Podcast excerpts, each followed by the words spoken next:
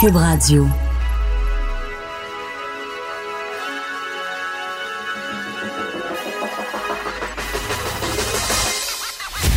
Jonathan Trudeau. Joe, Trudeau et Maude Boutet. Franchement dit. Cube Radio. Bon mercredi, aujourd'hui on est le 30 octobre 2019, veille de l'Halloween. Est-ce que vos bonbons sont achetés? Est-ce que vos décorations sont faites? Avez-vous vidé vos citrouilles? Pour euh, exposer à quel point vous avez aucun talent artistique? Non, chez nous, on, fait- on s'est rendu qu'on les, on, on achète des appliqués ou euh, de la peinture qu'on met sur les Ah citrouilles. ouais, hein, ok, on se Ouais. c'est correct. Oui, oui, oui. Bienvenue dans Franchement dit à Cube Radio. Mon nom est Jonathan Trudeau, en compagnie de Maude Boutet que vous venez d'entendre. Salut Maude. Salut, ça va très bien ce matin et je voulais te demander si tu avais vu euh, la grande nouvelle du côté d'Ottawa par rapport à Halloween. Ben, Hein, un- non. Non, il y a un groupe qui demande qu'on reporte d'une journée Halloween parce qu'il annonce vraiment pas beau demain. Là. Environnement Canada l'a dit, il annonce la grosse pluie, du gros vent. C'est quelque chose de, de vraiment pas d'adon pour l'Halloween. Ben, il y a un groupe qui s'est dit Hey la gang, on peut-tu tous se mettre d'accord ici à Ottawa qu'on reporte l'Halloween à vendredi, mettons? Non. non, non, j'ai de quoi sur le poil, moi, pour vendredi. J'ai pas le temps de passer pas. J'ai commencé à expliquer aux, euh, aux enfants ce matin que, parce qu'ils sont bien inquiets, là, ils, ont, ils ont entendu dire qu'il ferait pas beau euh, demain soir, puis on leur a dit écoutez, s'il fait pas beau, là, à moins que ce soit une tempête de l'enfer. On va aller dehors, on va se prendre un parapluie, on va faire 5-6 maisons, on reviendra à la maison, puis savez-vous quoi? On donnera juste moins de bonbons, nous autres, à la maison, puis on va vous en garder un gros pot. On ferme les lumières bientôt. Oui, oui, oui. Puis Vous bourrez, là, tu sais, parce qu'on s'entend que euh, l'Halloween, pour les enfants, le plaisir, là, oui, il y a une partie de passer l'Halloween, d'être déguisé, mais c'est de manger des bonbons. Fait quand même que ce soit les bonbons que Papa puis Maman ont acheté ou que ce soit des bonbons que la voisine d'en face t'a donné, une cochonnerie, c'est une cochonnerie. Donc, Ouais. Tu parles euh, l'effet un peu de surprise puis de découvrir ce qu'ils t'ont mis dans ton petit panier, dans ton petit sac. Mais tu sais, hein, rendu là. S'ils sont pas contents, là? Moi, je pense qu'on va leur bourrer à la face de ce la porte. Ils vont être contents pareil. Ils vont être contents pareil. Donc, euh, ouais, de, de, demain, l'Halloween. Euh, c'est drôle, je, je- je finis la parenthèse, là. On a essayé une année ou deux, nous autres, de... De, en anglais, c'est carver. Je, ne sais pas c'est quoi le terme français, là, sais, de, de, de- d'ouvrir nos citrouilles, là, de les découper, puis de sortir le stock, puis d'acheter des euh, c'est ça d'acheter des modèles puis de faire des, des trous avec les couteaux pis mais quel bordel désagréable. Ah ouais? Bravo à nos parents qui avaient le courage de faire ça parce qu'il n'y avait pas dans le temps les appliqués comme on a aujourd'hui puis des même des fausses citrouilles que tu achètes que tu mets devant la porte, tu sais. Avec une Euh, petite chandelle dedans. Ah, c'est chiant. C'est chiant, chiant, chiant à faire. Vraiment pas agréable. Après ça, t'es pogné avec ça. Ça pourrit sur ton balcon. Là, t'as plus de place dans tes poubelles. Parce que les poubelles ont recommencé à passer aux deux semaines. Fait que ça déborde de partout. J'ai-tu dit que j'aimais pas l'automne? À un moment donné, oui. Sinon, on le comprend maintenant. Euh, non, mais c'est-tu plate aujourd'hui? Comme journée grise, poche. Oui, mais, il- mais au moins, il fait pas trop froid. En tout cas, bref. euh, Oui, l'automne, c'est l'automne. Parlant de journée pas agréable, c'est une journée pas agréable que les libéraux ont eue hier et qu'ils ont aujourd'hui, parce qu'évidemment, oui, bien évidemment, euh, le, le- le journal qui continue euh, sa couverture du livre PLQ Inc. Puis là, tu sais, moi, moi j'aime ça, de, j'aime ça déboulonner des mythes. J'ai pas peur, en fait, de parler de, de- de sujets qui sont euh, tabous. Là, tu sais. Ouais. moi, moi, ça me dérange pas d'adresser les reproches qu'on fait auprès de Québécois. tu sais. Je l'ai fait suite à l'élection fédérale. Là, tu sais, les, les gens de, de- de certaines radios qui disent Ah, c'est le Bloc québécois qui a fait élire le Bloc québécois. Alors que d'un côté, eux autres disent Hey, en tout cas, à Québec, là, si le monde y vote à des culs puis conservateurs, là, arrêtez de dire que c'est parce qu'on leur bourre le crâne. Les gens sont plus intelligents que ça, sont capables d'avoir leur propre jugement, mais c'est drôle. Lorsqu'on parle des, des médias de québécois, ah, là, les gens seraient des espèces de cruches qu'on ne ferait que remplir. C'est quand même drôle. Ça me dérange pas de d'aborder ça. Et là, il y a du monde qui va dire Ah, ben là, tu sais, combien de jours vous allez faire sur le livre? Euh, je sais pas, combien de jours qu'on va faire? Ce que je sais, c'est qu'il y a du stock en tabarouette dans le livre. Puis des la publiés peine. aux éditions québécoises, donc que le journal en parle euh, et qu'attire l'attention sur certains aspects du livre sur quelques jours, plutôt que de dire on va tout vous garocher ça une journée, là, tout va se perdre. Tu sais, ça ferait-tu l'affaire des, des, des politiciens, là? Tu sais, toi, tu garoches tout ça une journée, là. Mm. Tu sais, on parle de tout un petit peu, mais de rien de façon détaillée. Ça, c'est le meilleur scénario pour un parti politique, là. Puis après ça, ça meurt un peu euh, plus facilement, oui, on c'est ça. Donc, tu sais, reprochez pas à Québécois de vouloir euh, faire vivre cette nouvelle-là parce qu'il y a une nouvelle là-dedans. Il y a une nouvelle là-dedans. Puis, bien évidemment, tu sais, moi, j'espère que les gens vont euh, vont euh, être tentés d'aller lire le livre parce que moi, j'ai commencé l'exercice. C'est quand même une bonne brique, là, 300 quelques pages. J'ai lu quasiment la moitié déjà hier. C'est fort, fort, fort intéressant. Puis, tu sais, ce que j'expliquais dans, dans le journal, Maude, ce matin, je sais pas si tu as eu l'occasion de, de, lire ma chronique, mais, mm-hmm. tu sais, hier, c'est pas la chronique qui me tentait le plus d'écrire au monde. Ben oui. Je, je, je, mentirais si j'étais excité à l'idée d'écrire cette chronique-là. En même temps, si j'écris pas là-dessus, il y a des gens qui vont me reprocher de pas écrire là-dessus parce que j'ai travaillé pour les libéraux, parce que j'ai travaillé pour Mme Normando, parce que j'ai travaillé pour M. Charret. Puis, tu sais, je l'écris, puis j'essaie de trouver une zone de confort là-dedans, tu sais. Et, et, je l'ai trouvé, cette zone de confort-là, puis je vais te le dire de deux façons. Premièrement, sur, euh, euh, premièrement, ce que j'explique dans ma chronique, c'est que c'est très difficile pour moi de porter un jugement sur des gens avec qui j'ai travaillé. Sur Nathalie Normando, sur Jean Charest, puis je, je, pense qu'il y a une certaine humilité dans, dans l'exercice que j'ai fait hier, de dire aux gens, regardez, conflit d'intérêt serait peut-être un terme un peu fort, mais tu implication émotive, tu serait peut-être juste. Parce que j'ai beau ne pas avoir parlé à M. Charret depuis, écoute, je pense que ça fait sept ans que je lui ai pas parlé. J'ai pas gardé contact avec lui. sais, lorsque j'ai quitté la politique, je l'ai croisé de temps à autre dans des événements, puis c'était très chaleureux, sympathique. Hey, salut Jonathan, Monsieur Charret, comment ça va? Nanana, nanana. Mais tu sais, j'avais pas de conversation téléphonique avec lui pour dire puis comment ça va? J'ai jamais été souper avec lui en tête à tête. Mm-hmm. Tu sais, mais il reste que le respect que j'avais pour mon patron, j'avais pas le choix de le respecter énormément. Moi, j'ai travaillé pour lui pendant deux ans. J'ai été militant du parti duquel il était chef pendant de nombreuses années. J'étais dans un cabinet de son gouvernement. c'est sûr que je respectais l'homme, puis j'ai eu beaucoup de plaisir à le côtoyer et à travailler avec lui. Euh, même chose pour Nathalie Normando. je disais à Richard tantôt, pendant presque trois, trois ans et demi, quatre ans, j'étais avec elle à tous les jours. J'ai beau pouvoir dire que moi, j'étais pas impliqué dans les réunions où, par exemple, on parlait d'octroi de contrat, des trucs comme ça, que je peux pas savoir ce qui se passait derrière des portes closes. Il reste que dans son action politique au jour le jour, dans la sphère publique, j'étais toujours là. là. Mm. J'étais plus souvent avec elle qu'avec ma blonde. Donc, de lire des témoignages ce matin, comme quand on relate son interrogatoire avec l'UPAC, le fait qu'elle était découragée, démolie, dévastée, en larmes, c'est sûr que ça me fait quelque chose. Donc, j'ai beau vouloir être le plus objectif possible, moi, je vais me garder de, tirer des conclusions sur des personnes que je connais, que j'ai eu l'occasion de, de, côtoyer, d'autant plus que euh, je peux pas me substituer au système de justice. S'il y a des accusations dans le cas de M. Charret, euh, on verra, il sera jugé. Dans le cas de Nathalie Normando, il y a eu des accusations, mais on se demande si un jour ça va finir par aboutir. Donc, je, vais être bien prudent. Ça, ça m'empêche pas de reconnaître à quel point le Parti libéral, dans son fonctionnement, dans son financement, était euh, détraqué. Il faudrait être fou pour ne pas le reconnaître. Mais ce que ça met en lumière, le livre, pour moi, le plus important, c'est que le système de justice, le système policier, il est profondément malade. Parce que c'est pas normal que euh, on soit obligé de passer par le euh, par l'entremise de, de, de confidences, de fuites auprès de journalistes pour finalement donner des réponses aux gens. Mm. C'est ça que ça met en lumière. Il y a trois choses à et, et j'ai pas la réponse, mais il y a trois, il y a trois questions qu'on peut se poser. J'en parlais avec Antoine Robitaille hier. Euh, est-ce que le fardeau de preuve est trop difficile pour nos policiers, pour le système de justice? Lorsqu'il vient le temps de traîner quelqu'un en cours, est-ce que c'est normal qu'on a des gens qui avouent, on a des enregistrements, on a obtenu des enregistrements, des gens qui avouent que, d'après moi, va me faire arrêter, hein? hein J'attends, là, va me faire passer mes notes, puis bon, je paierai de l'impôt, je ferai un peu de prison, puis je passerai à d'autres choses. C'est normal que ces gens-là, on soit pas capable de leur mettre la grappin dessus. Donc, est-ce que c'est trop lourd, trop complexe? Est-ce qu'on parle d'incompétence? Est-ce que vraiment on doit remettre en cause ou en doute la, la compétence des gens qui mènent, qui tentent de mener à bien ces enquêtes-là, ces procès-là? Ou sinon, l'autre qui est plus inquiétante, c'est l'aspect de l'interférence politique.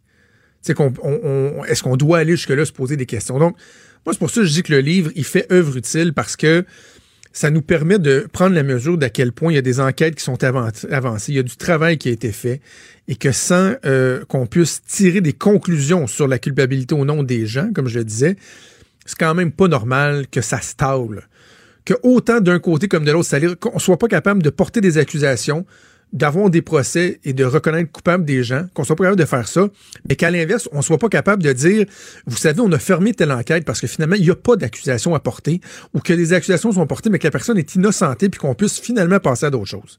C'est pas normal, ça. Et c'est pas normal que ça prenne des journalistes qui font un excellent travail pour finalement euh, nous jeter un éclairage sur tout ça, sur tout ce système-là. Première chose. Deuxième chose, c'est sur la réaction des, euh, des, libéraux anciens et actuels. J'ai parlé à bien du monde au cours des deux euh, derniers jours, différentes sources, au gouvernement, députés, du staff, d'anciennes personnes. Et là, il y a cette notion d'acharnement qui revient. Là. Ah, ben là, c'est de l'acharnement de Québécois. Là. Ah, puis on le sait, hein, Pierre-Carl Pellado, c'est l'ancien chef du Parti québécois, fait que vous voulez faire la peau au Parti libéral. Premièrement, le Parti libéral n'est plus au pouvoir. Vous voyez pas ça comme étant un complot pour euh, débarquer le Parti libéral du pouvoir. Vous êtes déjà plus au pouvoir. Première des choses. Deuxième des choses, celles et ceux, parce qu'ils sont plusieurs à l'avoir dit, même hier, le chef par intérim, Pierre Arcan, s'est questionné à voix haute là-dessus en point de presse, se questionne sur le timing de la publication de ce livre-là. Oh, il y a une parcelle dans Jean Talon qui vient d'être déclenchée. Et là, hier, on présentait Gertrude Bourdon. On pourrait y revenir d'ailleurs Gertrude Bourdon peut-être plus tard dans tes nouvelles. Euh, et là, ils disent, oh, là, c'est vraiment, là, Québécois venu au Parti libéral. Vous pensez vraiment que le travail de moine qui a été fait par tous les journalistes qui ont travaillé sur le livre depuis plusieurs mois a été fait en fonction de publier un livre la journée du déclenchement d'une élection partielle dans Jean Talon? Ça a donné de même, hein? Ça fait un an qu'ils travaillent là-dessus, puis ils ont pris des précautions là, incroyables pour Ben arriver oui. à publier ce livre-là. Ils sont allés imprimer en Ontario. Tout était calculé au quart de tour, mais pas pour tomber à quelques jours du déclenchement d'une élection, une partielle, tu sais. Mais Ça a pas rapport. Puis, tu sais, ça a commencé même av- avant que euh, le député qui était là avant annonce qu'il se retirait. Ben oui, ben oui, absolument, avant que Sébastien aucun Proulx, rapport. euh, s'en aille. Là. Tu sais, Donc, il y a des limites à tomber dans la paranoïa et la théorie de, de- de conspiration. Et je terminerai en disant ceci. C'est un message que je lance là, à mes, euh, mes anciens amis libéraux, mes anciens collègues libéraux. J'ai encore des amis là-dedans, il y a du bien bon monde. Mais je, vais dire ceci. Bon. Vous pouvez ne pas aimer le procédé. C'est-à-dire, Québécois décide de publier un livre dans ses éditions et évidemment va faire un certain millage avec ça. Comme je le disais tantôt, on ne garochera pas tout ça en une seule journée. Oui, on va en parler pendant quelques jours parce qu'il y a plusieurs éléments, il y a plusieurs angles différents abordés. Vous pouvez ne pas aimer le procédé, ne pas aimer le fait que vous soyez, votre parti soit en une du journal euh, pendant quelques jours. Je ne sais pas combien de temps ça va durer. Ça, c'est une chose, vous avez le droit. Par contre, de tout mettre sur le dos, par exemple, du passé péquiste de Pierre-Carl Pelado. Euh, écoutez, là, c'est pas de la faute à Pierre-Carl Pelado s'il y a eu une commission d'enquête, la commission Bastarache, sur le lien entre le financement politique du Parti libéral et la nomination des juges. PKP a rien à voir là-dedans. C'est pas de la faute à M. Pelado s'il y a eu la commission Charbonneau qui s'est penchée sur la collusion, la corruption dans euh, la construction au Québec qui s'est passée, tiens, bizarrement, à l'époque des libéraux.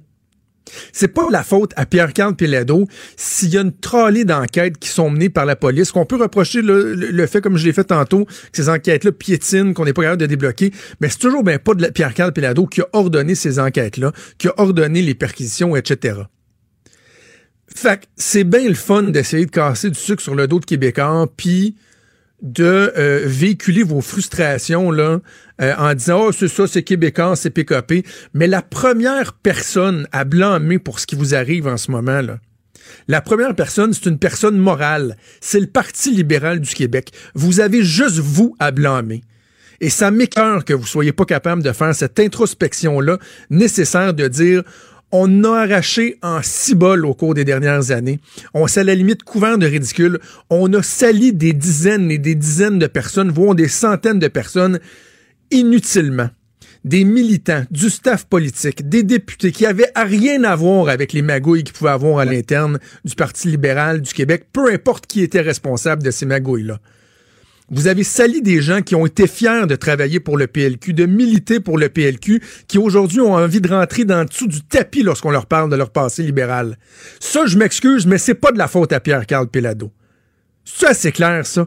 revenez-en, faites un peu d'introspection, acceptez le fait que vous avez merdé pendant des années, que vous avez cochonné un système et qu'aujourd'hui vous en payez le prix.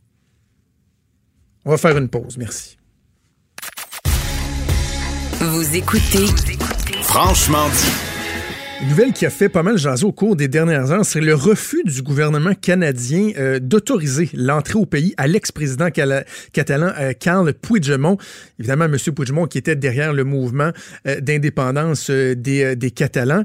Ça soulève toutes sortes de questions. Pourquoi un procédé qui normalement semble être assez facile, assez commun, pourquoi dans le cas de M. Puigdemont, ça a été refusé? On va en parler avec son avocat, l'avocat spécialiste en matière d'immigration, Maître Stéphane Enfield, que je rejoins au bout du fil. Maître Enfield, bonjour.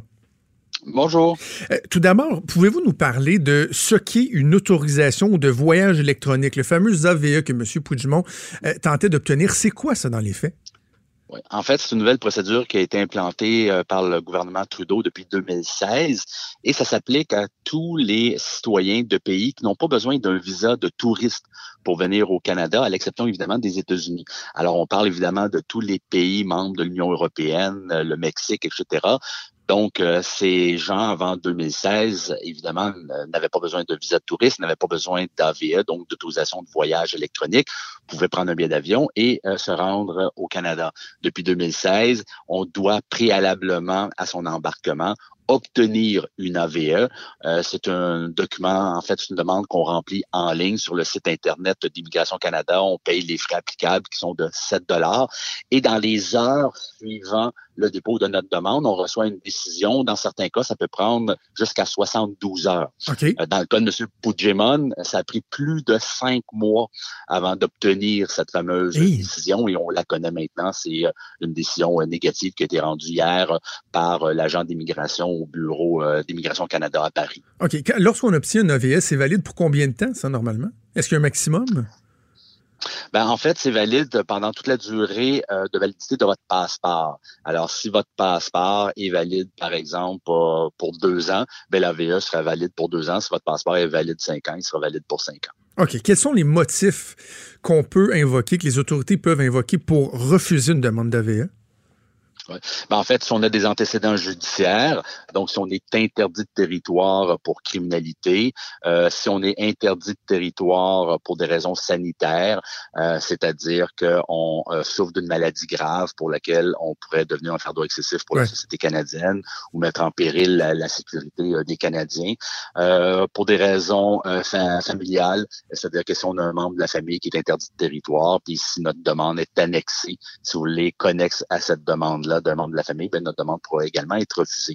Dans le cas de M. Puigdemont, c'est un peu euh, particulier parce que l'agent, évidemment, euh, arrive à la conclusion qu'il a des motifs raisonnables de croire que M. Puigdemont pourrait être interdit de territoire au Canada compte tenu des accusations criminelles qui pèsent contre lui en Espagne, accusations qui ont été déposées euh, suite euh, au, euh, au, référendum de, 2000, de 2017.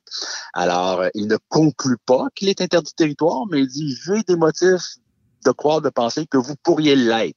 Alors, euh, j'aurais aimé, j'aurais apprécié que l'agent ait euh, un peu plus de courage, disons-le ainsi, qu'il ait jusqu'au bout de son raisonnement et qu'il conclue que monsieur est interdit de territoire pour criminalité, pour grande criminalité. Donc, il arrive à la conclusion que la tenue d'un référendum en Espagne ben, il y a une concordance en droit canadien et ça constitue également une infraction criminelle au Canada. Alors, ça aurait été intéressant d'en débattre devant la Cour fédérale. Malheureusement, l'agent a décidé de, ne pas aller jusqu'au fond des choses et de tout simplement euh, rejeter la demande sur cette base-là. Est-ce que les accusations qui pèsent justement contre M. Puigdemont avaient été déposées au moment de sa demande d'avis ou c'est venu par après? Alors, ah, c'est au moment.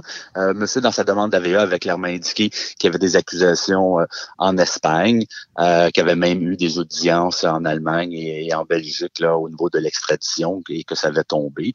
Euh, puis, euh, nul n'est sans savoir que M. Puigdemont, bon, évidemment, depuis 2017, est, est en exil.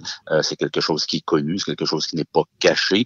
on a soumis, évidemment, à la demande de l'agent au cours du processus plusieurs documents, un peu environ 600 pages de, de documents, de preuves documentaires sur les mandats d'arrestation, les dénonciations, les jugements, les faits entourant les infractions, les articles du code pénal espagnol, tout ça. Bref, ils avaient un dossier complet et, et malgré tout, ben ils arrivent à la conclusion que ben il y a peut-être une interdiction de hmm. pouvoir qui s'applique dans le cas de M. Puigdemont.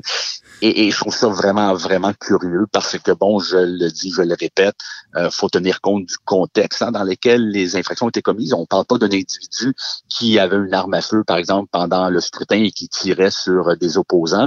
On parle d'un président élu démocratiquement qui a tenu un référendum sur l'indépendance de son peuple et on conclut que ben ces, ces faits-là euh, amènent des accusations et qu'au Canada, ben il pourrait être interdit de territoire sur cette base-là. Euh, Maître Enfield, vous, vous êtes un spécialiste du droit. Moi, je, je me plais à commenter la politique euh, à, gauche et à droite.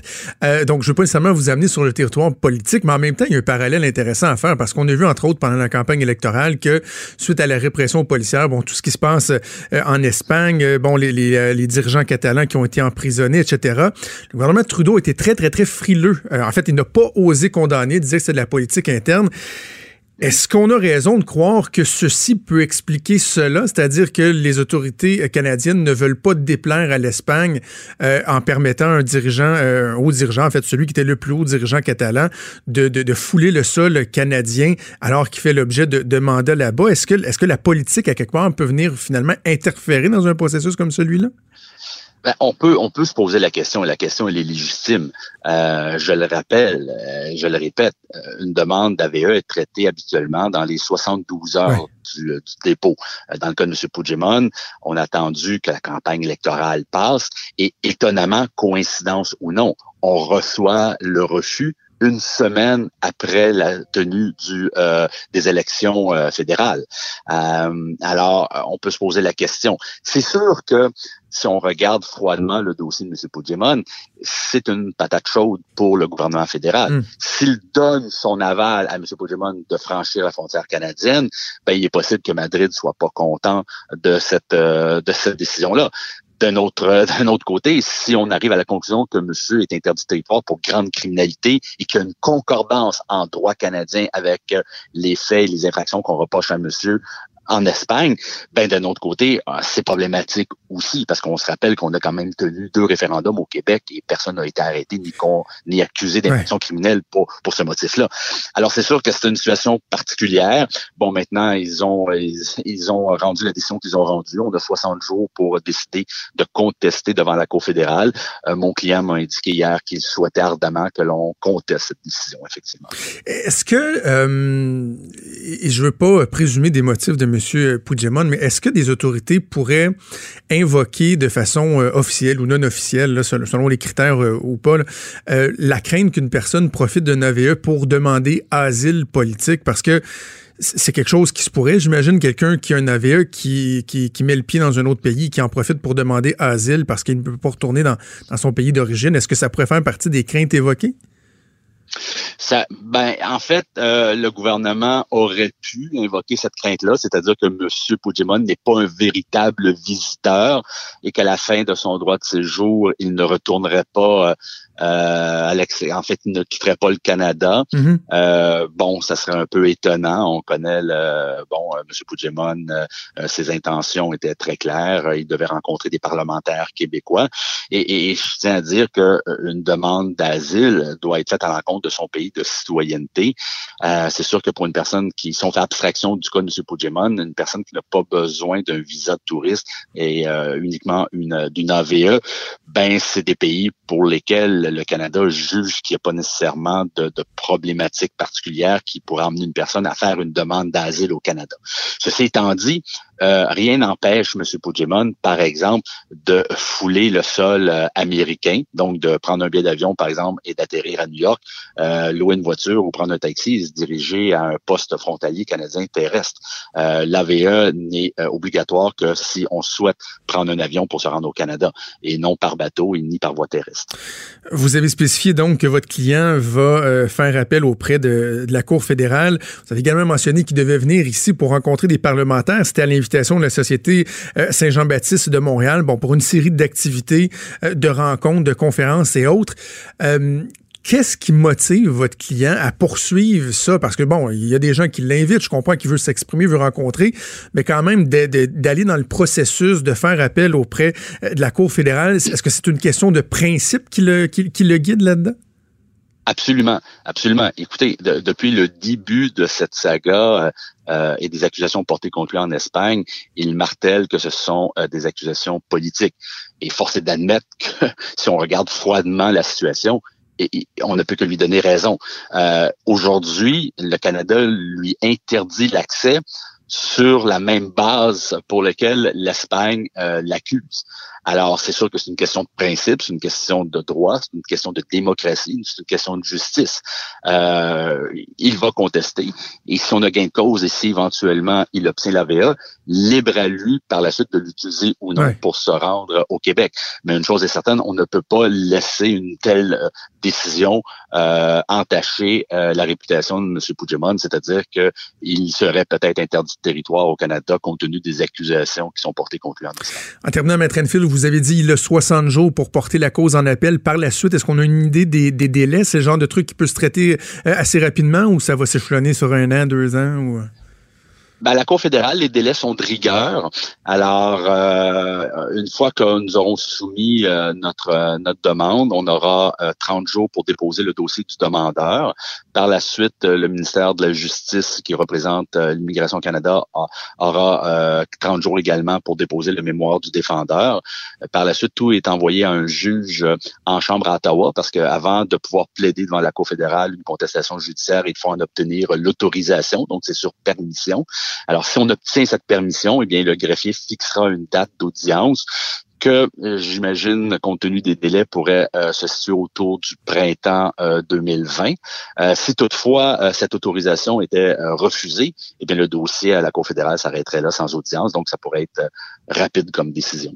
On va suivre le dossier de près, Maître Enfield. On comprend qu'il y a une sensibilité hein, au Québec par rapport à, ces questions-là, aussi au, respect de la, démocratie et du droit des peuples de, de, de, décider de, leur sort. Maître Stéphane Enfield, avocat de Carl Puigdemont et avocat spécialiste en immigration. Merci de nous avoir parlé aujourd'hui.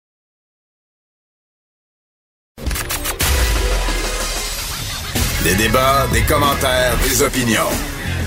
Ça, c'est franchement dit. Cube Radio.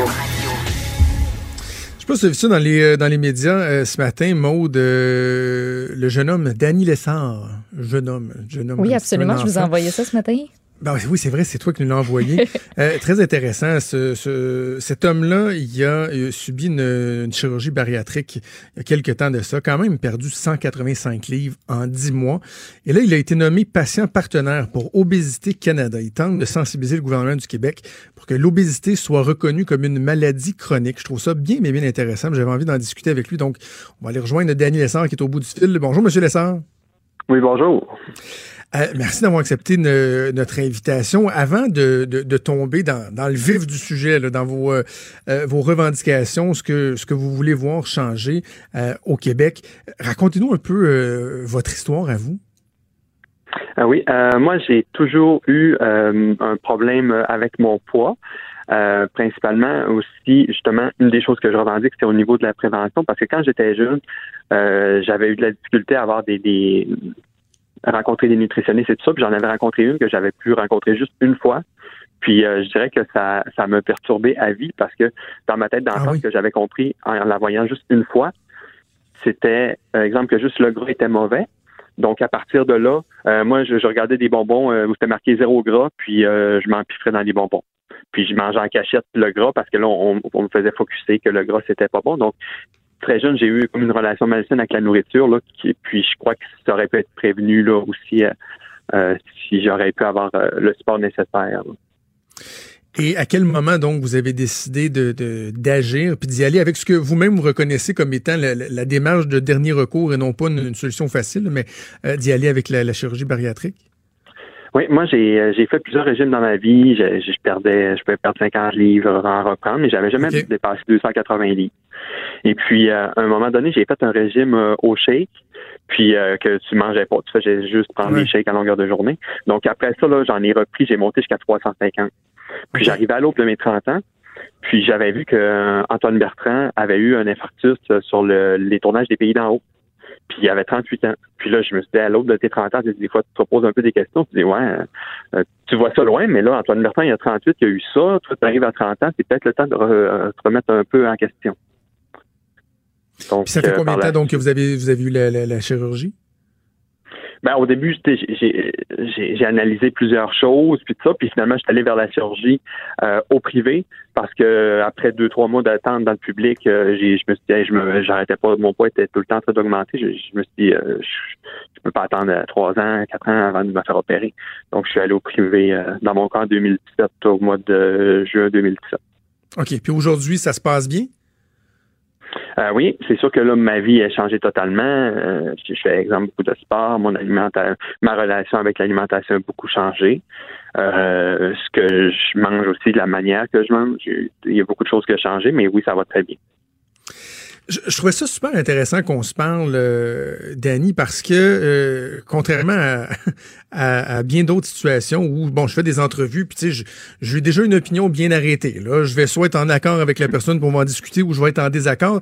Dans le cas de tout ce qui touche l'obésité, je, suis très ambivalent parce que, tu sais, il y a deux visions qui, qui vont s'affronter. Il y a ceux qui vont dénoncer euh, le culte de la maigreur, puis vous le dites vous-même, votre, votre but, c'est pas de promouvoir la maigreur.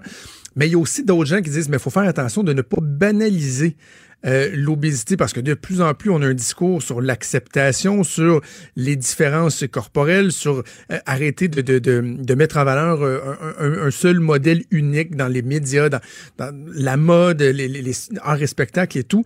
C'est comme deux visions qui s'affrontent. Vous vous situez où dans, dans, dans ce débat social-là? Oui, euh, effectivement, des fois, c'est une question, il faut que je fasse un peu attention à mes propos à cause de ça.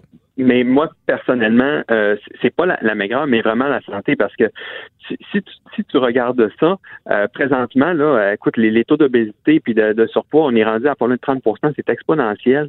Puis euh, on a au-dessus de 1 milliard, je crois que ça coûte aux soins de santé là, aux Québécois. Fait que c'est pas vrai que c'est juste un problème individuel, puis c'est juste un problème d'une personne. Fait que je sais, moi, je l'entends souvent, là, ouais, mais c'est pas l'État de payer pour ça.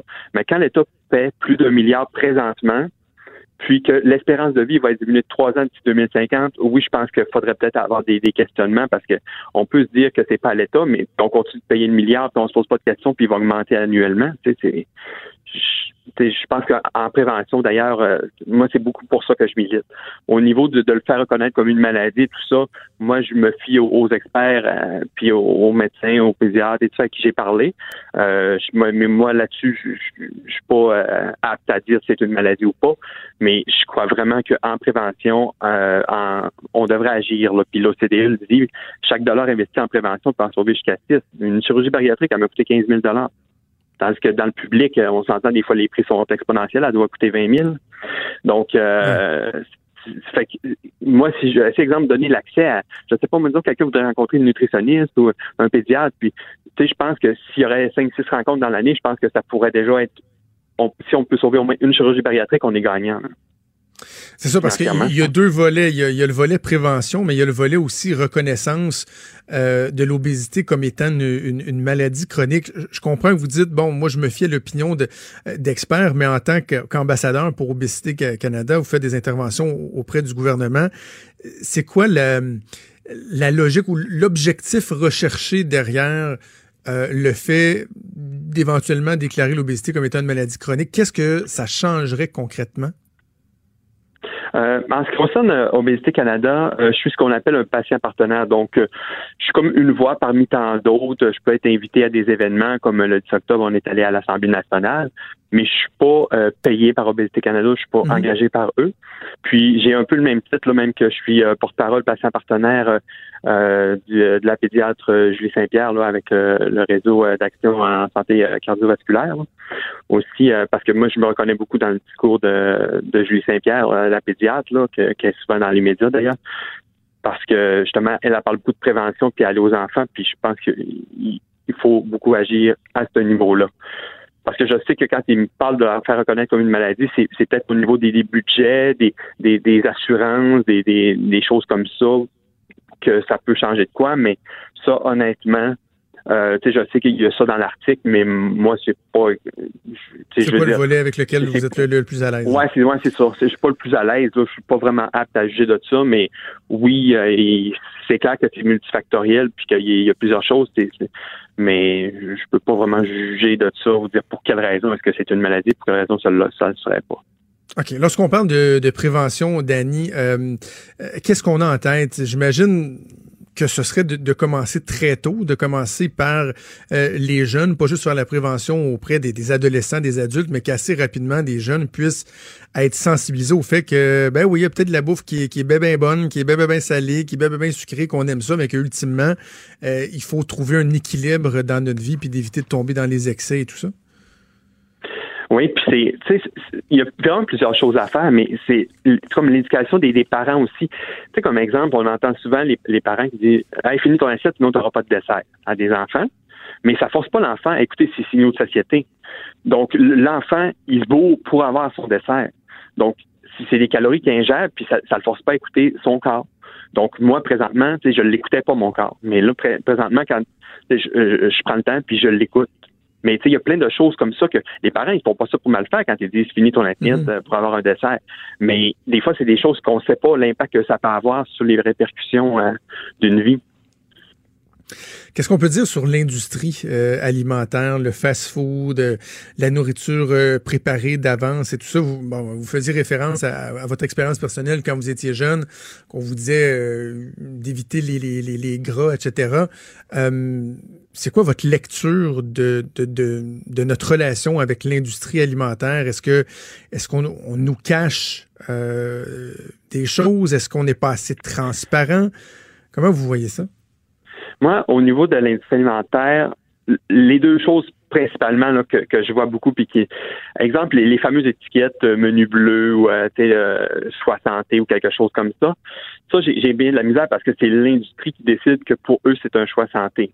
Sauf que pour la personne qui connaît pas trop ça, elle s'imagine que elle prend ça, c'est automatiquement euh, bon pour la santé, mais il y a certaines choses qui peuvent avoir plus de gras, plus de sel, plus de sucre. Donc, c'est ça, il y a, personne qui est régi là-dessus. Mais c'est sûr que moi, euh, une des choses dans lesquelles je fais beaucoup attention, même si je, fais aucun régime, j'essaie d'aller dans, dans, bien manger globalement, puis euh, mode de vie sain. Mais le sucre, moi, je trouve que c'est fou. Là. Il y en a partout, ce qu'il ne devrait pas en avoir. Quand on regarde le, quand on regarde le, ketchup, là, euh, dont la marque la plus populaire, euh, je veux dire, quand tu regardes en de ça, c'est normal que ça peut bien rendre addict, puis c'est prouvé là qu'ils ont fait des études des rocs que c'est plus addictif que la cocaïne, mais il y en a tellement partout du sucre qu'on n'est jamais en 40. on ne sait même pas qu'on est addict à ça. Oui, pour euh, personnellement, pour avoir adopté l'alimentation cétogène il y a trois ans déjà, là, je suis dans les premiers pas mal à l'avoir fait avant que ce soit la mode. Euh, effectivement, que quand on prend conscience de l'omniprésence du sucre un peu partout, on se rend compte à quel point euh, on est carrément dépendant, dépendant de ça. En terminant, Danny, je, reviens un instant sur le, la dualité entre le culte de la, le culte de la maigreur puis la, banalisation de, de l'obésité. Est-ce que est-ce qu'il y a quelque chose qui vous inquiète dans, dans dans euh, cette tangente-là qu'on on, a pris. Puis je, je le dis, là, j'ai pas d'opinion arrêtée là-dessus. Je veux vraiment qu'on avoir une discussion éclairante sur donc l'espèce de banalisation de, de l'obésité en disant ben il faut il faut s'accepter comme on est, euh, il faut pas juger, il faut euh, avoir des standards diversifiés. Est-ce que vous avez une crainte que ce discours-là, bien que nécessaire, parce que c'est vrai qu'il faut arrêter de juger les gens qui ont qui ont un surplus de poids, mais est-ce que vous avez des craintes que ça ait un effet pervers puis que justement on oublie l'aspect santé de dire ouais, mais en même temps, faut pas oublier qu'il peut y avoir un coût à ça au niveau de notre santé, puis que bien qu'il faut pas euh, tous peser 100 euh, livres, puis euh, pas avoir un once de gras, il reste qu'il faut quand même faire attention à notre santé. Oui, effectivement, moi là-dessus, justement, des fois je pèse mes mots pour pas offenser certaines personnes, mais c'est clair que oui, à la diversité corporelle, mais hmm. quand je vois, exemple, je vais dire certaines chanteuses dans, promouvoir euh, nu dans des clips euh, certains. Euh, je veux dire, moi, j'ai de la misère honnêtement un peu parce que c'est sûr que moi, le message que je veux mettre, c'est qu'il faut pas aller directement sur l'individu, mais c'est clair que je veux dire, l'obésité, ça a des répercussions. Je veux dire, moi, je faisais du cholestérol avant l'âge de 10 ans, je faisais, avant l'âge de 25 ans, j'avais la maladie du foie gras, puis je faisais de l'apnée du sommeil. Fait que c'est sûr que ça a des répercussions. Puis des fois, tu les vois pas tout de suite, mais ça a un impact financier sur chacun d'entre nous. Mais je dirais oui à la diversité corporelle, puis non à la. Tu sais, faut pas cibler l'individu en tant que tel. Mais Mhm. moi, honnêtement, j'ai un peu de misère à promouvoir ça. Que, par exemple, faudrait pas dire à quelqu'un qui, qui que peut-être qu'il peut avoir des impacts sur sa santé pour pas, par peur de, de le froisser. Ouais, c'est ça. OK, ben c'était bien intéressant. Danny Lessard, donc euh, patient partenaire d'Obésité Canada. Merci d'avoir pris le temps de nous parler aujourd'hui. Merci beaucoup. Merci, au revoir. C'était euh, Danny Lessard. Je, Maud, je sais pas, toi, tu te situes où dans, dans ce, ce dilemme-là? Ce- À savoir, tu sais, le, le culte de la maigreur, oui, on doit dénoncer ça. En même temps, Parce cette que- tendance qu'on a pris là à tu sais, dire, ben, ah, oui, non, mais on. Euh, avoir euh, un surplus de poids, c'est- pas grave, c'est correct. Faut, C'est parce que moi, j'ai pas, pas le droit d'en parler, vois-tu? Parce que moi, ben, ben, je suis mince. Fait que j'ai pas Ben. le droit. Désolée, je, je peux pas, tu sais, je peux pas me prononcer là-dessus. Moi, la, la diversité corporelle, euh, être bien dans son corps. euh, Mais moi, pourquoi t'aurais pas moi, le droit? Tu sais, dans les faits, là. C'est mal vu. C'est tellement niaiseux, là. Mais je me le suis déjà fait reprocher. Ouais, mais toi, euh, tu peux bien parler euh, naturellement, t'as même pas besoin de t'entraîner, puis, euh, puis t'es, t'es mec comme un pic. Ouais, ouais, puis. Je, je, je- ça, ça change quoi? Tu sais, stigmatiser un, stigmatiser l'autre, euh, à un moment donné. euh, moi, je me suis déjà fait de- traiter d'anorexique au, au secondaire. Ça m'a, fait, ça m'a pas fait un pli, mais tu sais, Ah ouais. à un moment donné aussi, tu sais, puis ça, je, ça, je peux me faire ramasser aussi si je le dis. Ouais, mais tu sais, c'est pas mal moins pire que de se faire traiter de grosse. C'est Ouais, comme un ça. sujet là où j'ai l'impression qu'on qu'on doit toujours marcher sur des œufs. Puis que c'est tellement tabou de parler de poids, puis de juste être bien dans son corps. Puis, tu sais, il y a cet aspect-là aussi dont il parlait, tu sais, être bien dans son corps, puis, tu sais, prôner la diversité culturelle. Puis, tu sais, c'est correct si t'as pas les mêmes formes que le standard, mais il y a aussi ta santé à laquelle il faut que tu penses là-dedans. Exact. C'est ça, c'est trouver, euh, c'est- trouver l'équilibre. Exactement, parce que, tu sais, moi, j'ai bien beau être euh, pas grosse, euh, ben, Colin, je, je, je, je suis pas nécessairement la plus en santé, là. Bon, Je- non, non, mais tu sais, je le sais que je pourrais en faire plus. Puis, tu sais, moi, je, je- je- j'en fais quasiment pas de sport. Puis, tu me mettrais à, à côté d'une autre fille complètement différente de moi. Puis, je suis certaine que je me fais clencher, là. Fait Ouais. que, tu sais, être mince n'est pas signe d'être hyper en santé. Être plus. euh, je- tu sais, je, regarde, écoute, je sais même pas comment le dire. Non, je comprends ce que tu veux dire. On Mais sait tu jamais vois, moi- quel mot employer pour, pour être politically correct.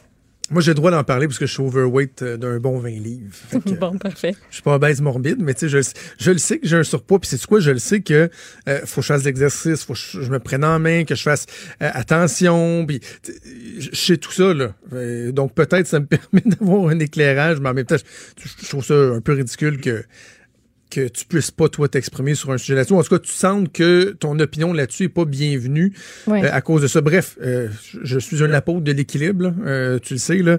Je, pense que la réponse est à quelque part entre les deux. Tu sais, oui, de, de, de, de dire euh, il faut arrêter de juger les gens, de pas ridiculiser, de de, de pas euh, de pas de, de, de, de- de- comment je te dirais? De pas faire preuve d'empathie parce qu'il y en a pour qui des fois que c'est un problème qui, qui est plus large que de juste dire ah ben moi je mange trop puis je mange du McDo on le sait il y en a que c'est un problème euh, c'est en eux etc. bref entre ça puis dire l'espèce de culte de la maigreur les- nos standards Ouais. de beauté qui sont un, un peu ridicules il y a probablement un entre deux puis je pense que Danny Lessard à qui on vient de parler l'incarne bien ça lui-même il a eu recours à la chirurgie il reconnaît qu'il faut faire attention de ne pas euh, minimiser les impacts de, de, de l'obésité tout en étant conscient que ben, aussi il faut accepter euh, les gens comme ils le sont. Bref, la prévention, je pense que c'est une, une, une- une- une bonne piste.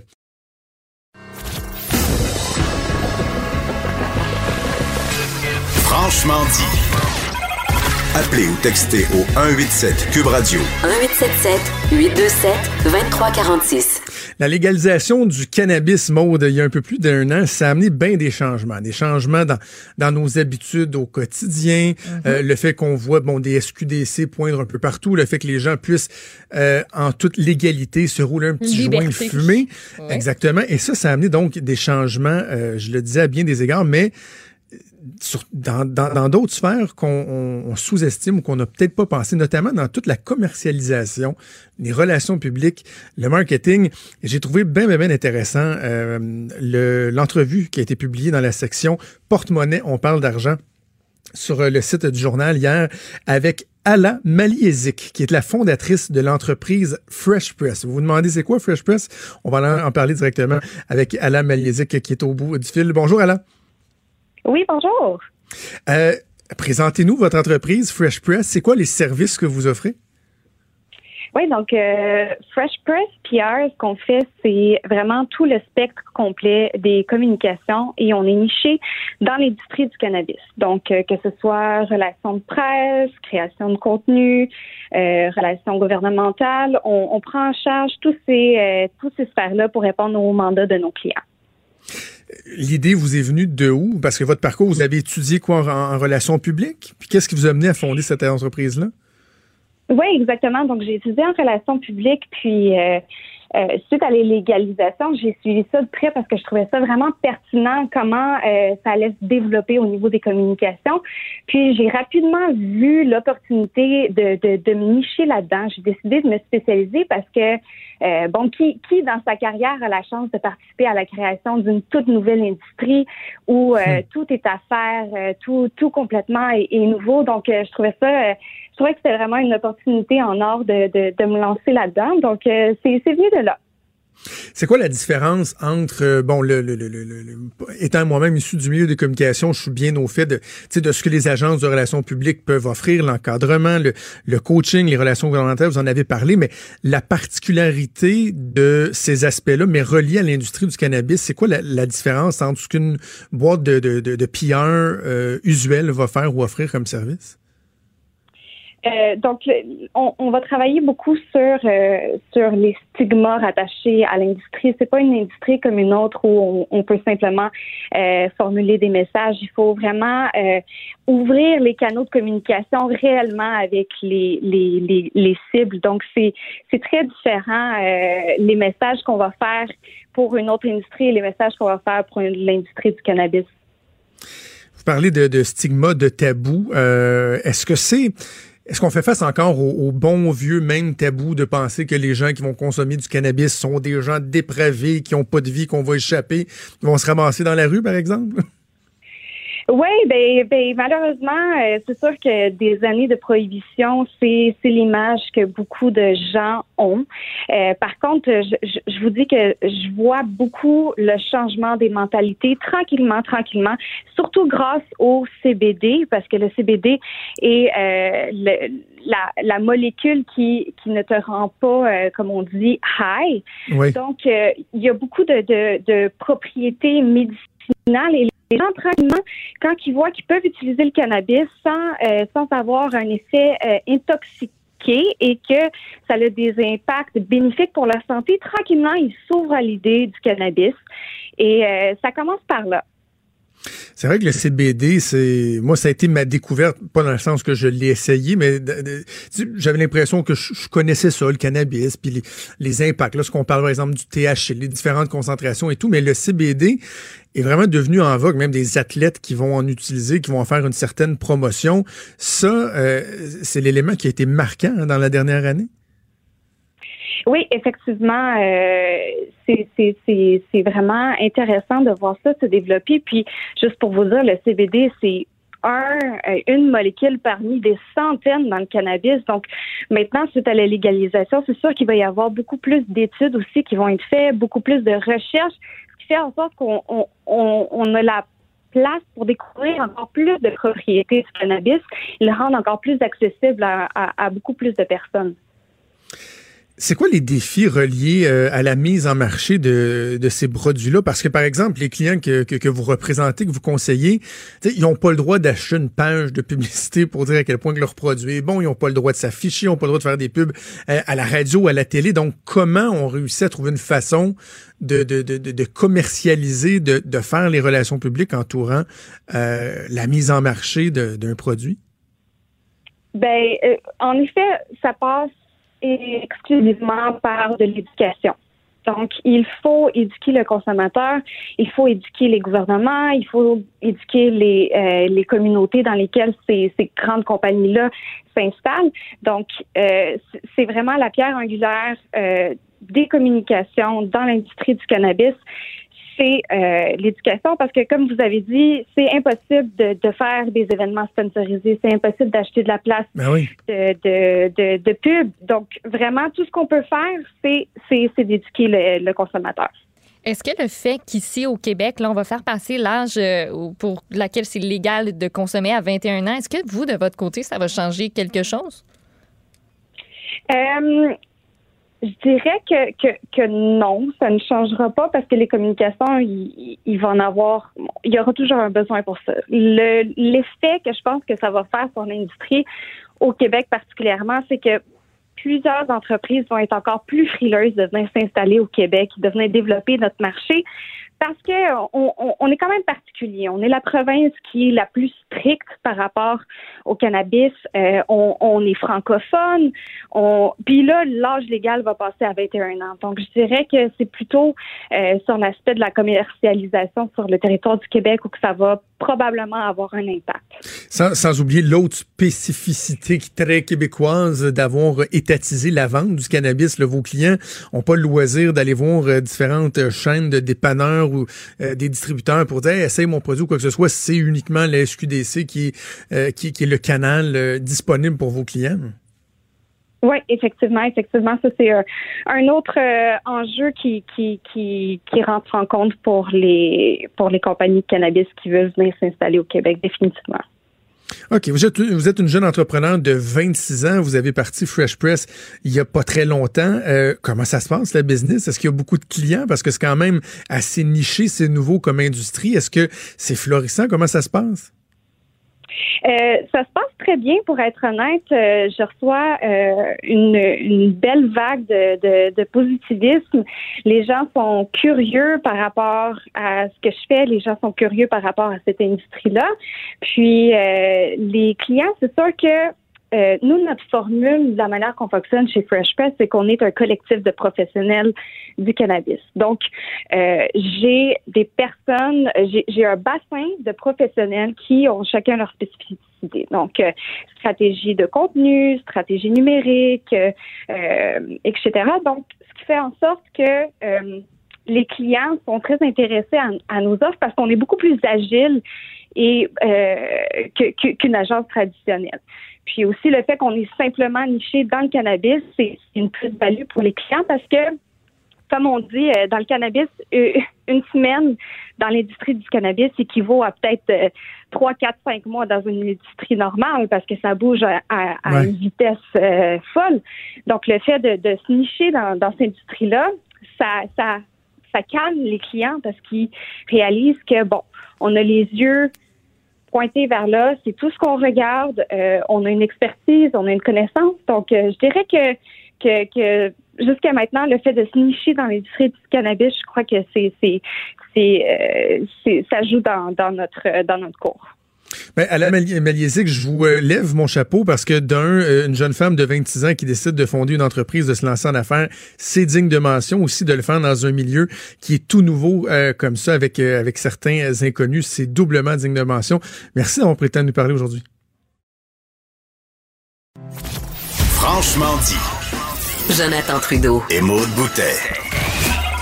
Appelez ou textez au 187 Cube Radio. 1877 827 2346. Cube Radio. Cube Radio.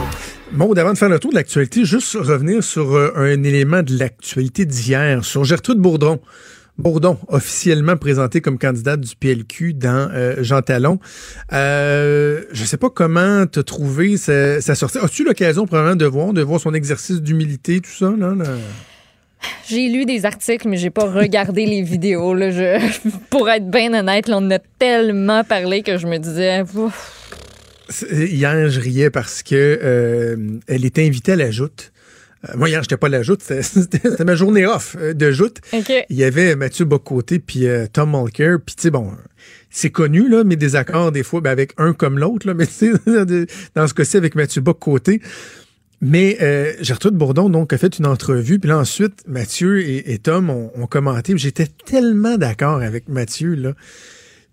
Quand c'est trop gros là comme stratégie, je, je sais pas, c'est peut-être peut-être que quand tu travailles dans ce milieu-là, en plus je fais de la politique, euh, de la communication, de l'image, ça, peut-être que moi, je, je, décode un peu plus, je sais pas, mais j'ai l'impression que tout le monde est capable de, de, de se rendre compte d'une stratégie qui est trop grosse, qui est pas assez subtile, mm -hmm. qui est aussi subtile qu'un éléphant dans un magasin de porcelaine. Là. Et là, tu sais, le recentrage du message de Gertrude Bourdon qui a répété le mot infirmière 850 fois dans sa journée. Bon. Tu sais, parce qu'avant, elle était vue comme la, la, PDG du CHUL, la PDG du CHUL, la PDG, c'était la PDG, c'était la, la dirigeante. Mais Et là, elle a tu gravi vois que... les échelons, elle était infirmière, oui. ça a commencé en bas de l'échelle, ça a gravi les échelons. Puis les infirmières, code d'amour très importante auprès Ben du oui, public, gestionnaire du milieu de la santé, hum, moins. Et là, tu sais, moi, de l'entendre dire, tu sais, genre, euh, mettons, j'exagère, mais il fait beau dehors aujourd'hui, Madame Bourdon. Vous savez, moi, en tant qu'ancienne infirmière, euh, je trouve qu'il fait très beau Ouais. Comment allez-vous, Madame Bourdon? L'ancienne infirmière en moi euh, va très bien. Elle va bien. Embeurrée, C'était trop là. gros, là. Tu sais, Ouais. beurré épais sur l'humilité, sur la réflexion qu'elle avait fait au cours de la dernière année. Moi, personnellement, je veux bien qu'on en revienne là, de, de, de, de- de son magasinage, puis tout ça, puis que on soit conscient qu'elle a un bon CV, puis qu'on l'écoute. Je, je veux, là, je veux, là. Je dis, OK, on passe, passons à autre chose. Mais ce qu'on m'a présenté hier, je ne l'achète pas. Euh, M'excuse, je l'achète pas.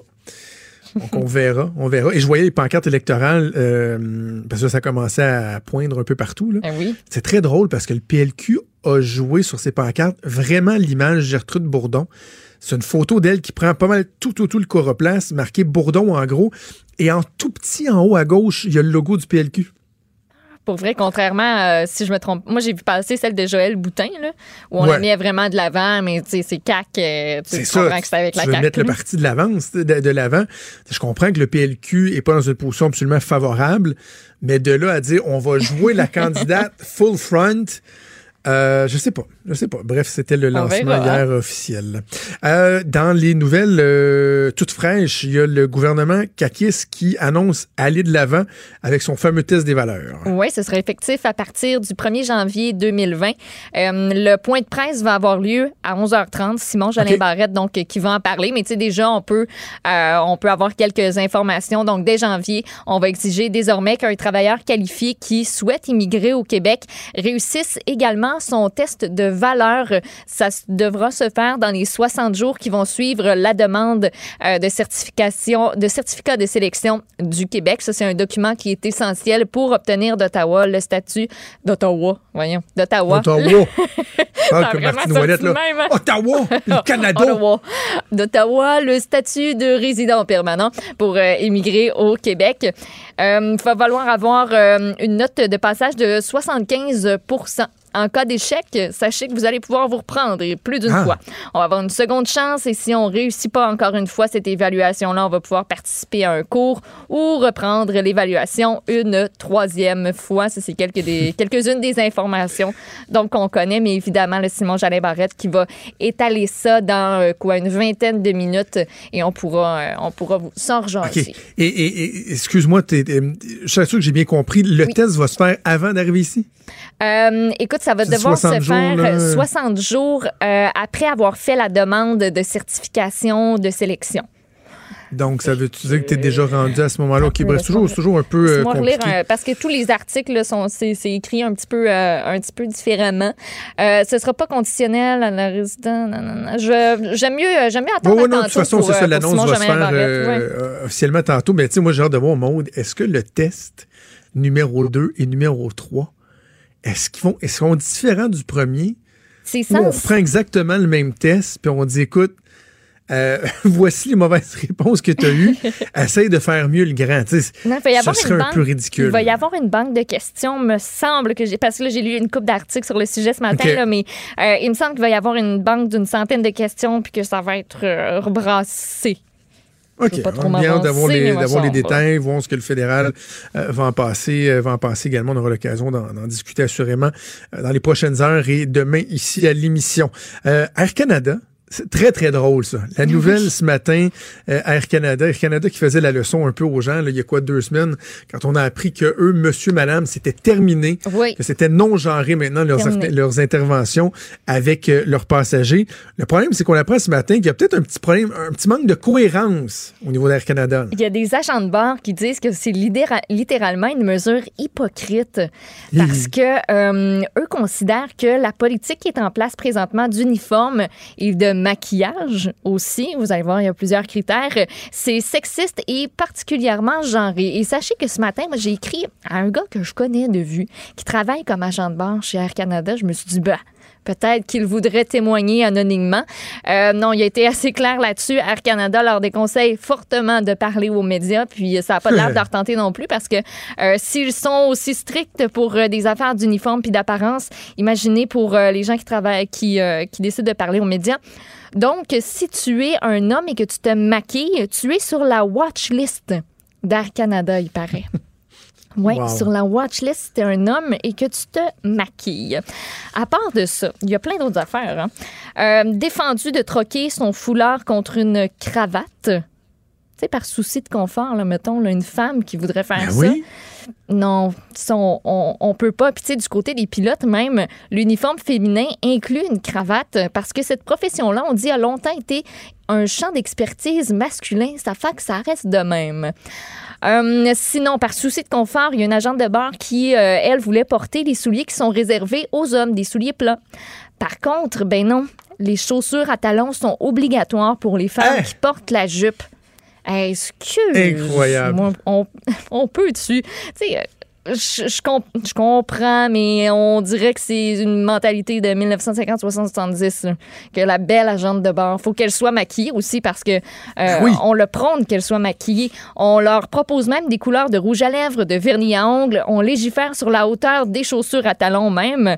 On euh, a même un guide concernant les tresses rasta, les nattes et les tresses à l'africaine qui doivent paraître, on dit, soignées et professionnelles, doivent être co- coiffées uniformément. Mais écoute, il y a même des, il y a même des mesures. Distance maximale de 2,5 mm à 5 mm les unes des autres, maintenues à l'écart du visage.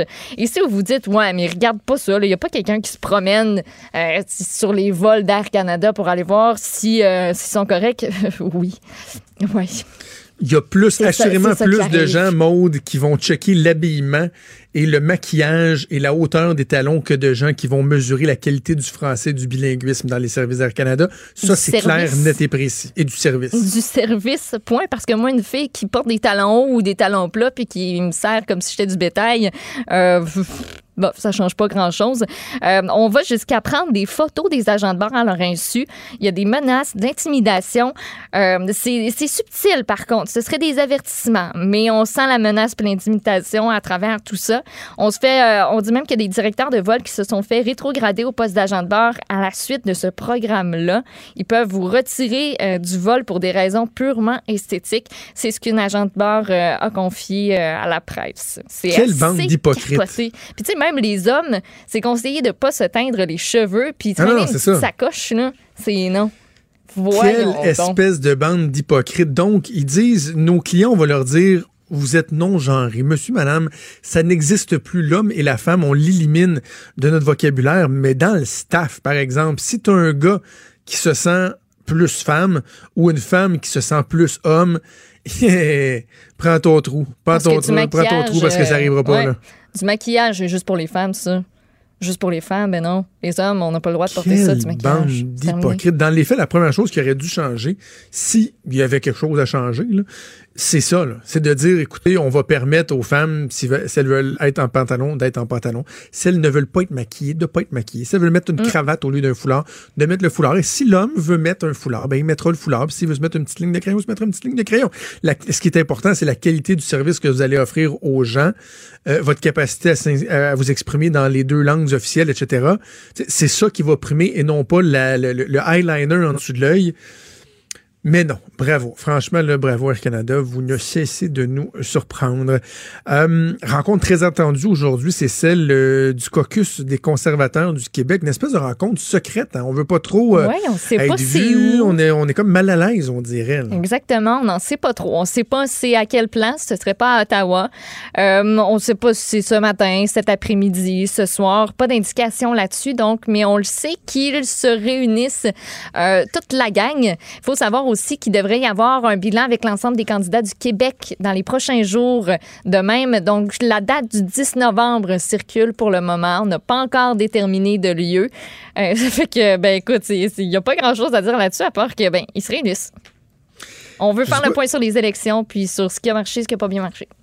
Écoute, le, le, le député de Portneuf, Jacques Cartier, Mhm. euh, Joël Godin, il a été cité dans quelques journaux. J'essaie de trouver exactement la, la citation exacte, mais tu sais, en clair, lui, c'est un député, là. Oui. Puis il dit, tu- je le sais, en gros, si je résume, là, il dit, je sais pas encore si je vais y faire confiance, si je vais renouveler ma confiance. Je suis pas prêt à dire que je vais pas la renouveler, mais euh, on va attendre, puis on va voir. Et tabarouette. Comme c'est une expression que j'aime souvent dire, ça fait pas des enfants forts. là. Ça fait pas un caucus fort. Il dit, ah, Que- attends un petit peu, je Que ton, euh, ton propre staff, tes propres députés sont comme pas capables de dire, hey, Andrew, là, c'est notre homme. Tu sais, eux autres même sont pas capables de faire ça. Tu un député, là, écoute, c'est un de tes députés. Là. Lui, il est comme genre, Eh, ouais, pas sûr. Pas sûr. Il dit, s'il reste, ben on continue. Sinon, ben il faut que ça se décide là. Entre autres, là. Ouais, c'est ça, c'est ça. Mais il y a, il y a une, une citation, une citation plus particulière qu'on retrouvera peut-être plus tard. Ant- Avant de- de- de- d'aller à disque dur, parlons d'Annie Dufresne. Absolument. Annie Dufresne, en plus, je sais pas, Joanie, t'as-tu pas loin euh, l'extrait de. L'extrait de Texte-moi. Je peux le faire jouer, sinon je, je l'ai juste ici. Vas-y, Joe.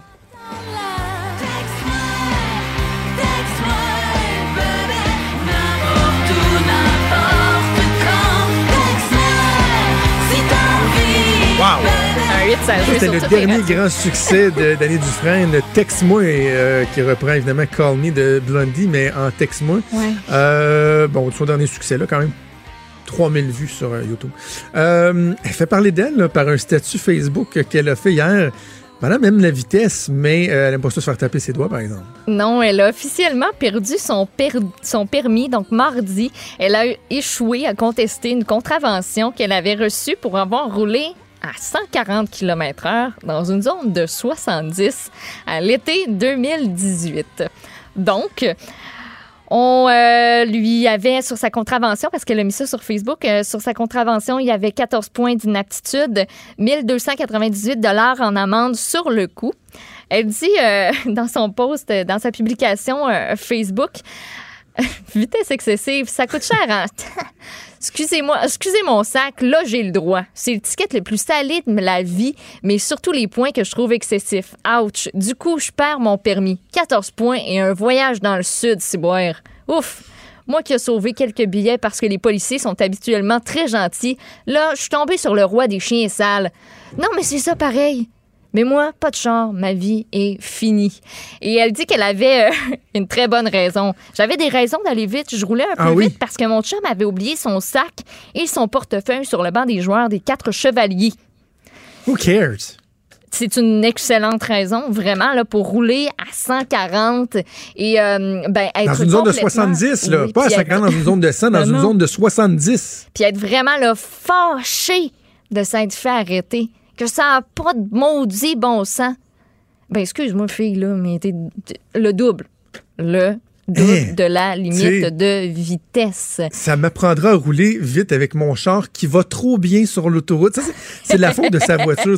Moi, ma blonde a, a changé d'auto le mois passé. Fait que là, on se promène un peu plus avec sa voiture. D'habitude, c'était plus mon auto, la voiture familiale. Puis, euh, c'est une voiture qui est neuve et tout ça. Puis, effectivement, que tu, un moment donné, tu fais comme genre, oh, tabac, oh, attention, je suis rendu à 125, tu sais. Après ça, je roulais à 105, 115, mais ça accélère assez bien, cette petite machine-là. Mais 140 dans une zone de 70, je m'excuse, tu peux pas, tu peux pas blâmer le char, là. Non, pas vraiment. Puis en Tu peux pas, là. Elle en ajoute une couche. Elle dit qu'elle en avait profité d'une ouverture dans le trafic pour filer derrière une voiture de marque BMW, mais lui, le conducteur, il n'a pas été arrêté.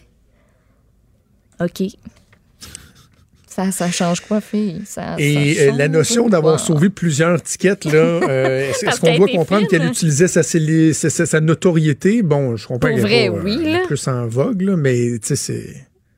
Ben, ça insinue ça. euh, c'est oui, conduite dangereuse. 60 140 dans une zone de 70, c'est grave. Il y en Elle a pas devrait, de bonne Annie Dufresne, raison. prendre son trou. Là. Prends ton trou, euh, va rechercher un permis, vends ton auto, ça va trop vite, mais euh, ferme-la. là. C'est, c'est, c'est- franchement, là, c'est pas, c'est pas très très fort. Je pense que les gens lui font pas mal savoir. Euh, Sur Facebook, Oui. on va se laisser sur euh, Texte-moi. Merci. euh.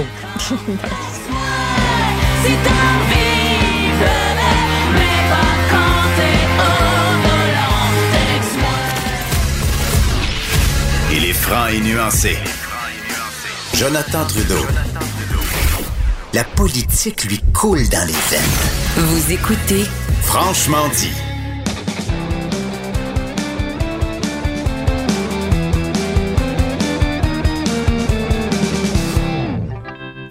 C'est la chronique euh, Disque dur avec Stéphane. Salut Stéphane. Salut Jonathan. Est-ce que tu commences en nous parlant de la sortie du nouvel album Danny Dufresne, Sortie de route? Euh, oui, oh, c'est une bonne idée, ça. C'est, euh, tu m'as scoopé. Tu m'as scoopé, tout à fait. Euh, moi, je me demande, ça va être quand le prochain album? Ouais, Parce une que c'est- critique sur disque dur des, euh, de la reprise Texte-moi de Oui. Danny Dufresne. Je pense qu'André Péloquin l'avait fait euh, au moment que c'était sorti. Était, Ah oui? Il était Ah, ça m'a manqué.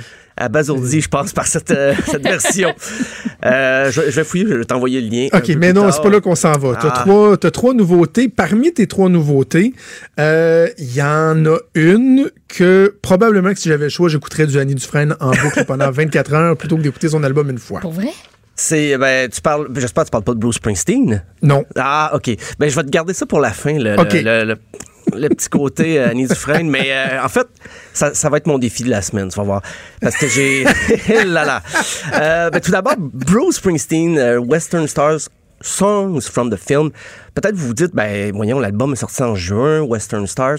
C'est qu'il il en a fait un documentaire, il a fait un film où il s'est... parce que c'est ses débuts en tant que réalisateur aussi. C'est son premier film, Western Stars, et il a enregistré ses chansons dans le même ordre que l'album, avec un orchestre symphonique dans, le, dans une grange, dans un coin perdu du New Jersey. Donc, un, un trip pour lui, parce que souvent, il- premièrement, il est plus avec le E Street Band. Il était pas... Ben, ils vont faire des spectacles encore ensemble, mais pour le- son dernier album, il n'y avait pas son groupe habituel où on entend beaucoup de guitare, on entend beaucoup de, de- même du saxophone. Mais là, on entend des cordes principalement, mais ça reste très acoustique, très smooth c'est quoi l'intérêt de mettre les chansons dans le même ordre? Peut-être là, j'ai eu un petit bémol, là, bon, sans jeu de mots. Euh, mais on va écouter un extrait, la pièce Sleepy Joe's Café.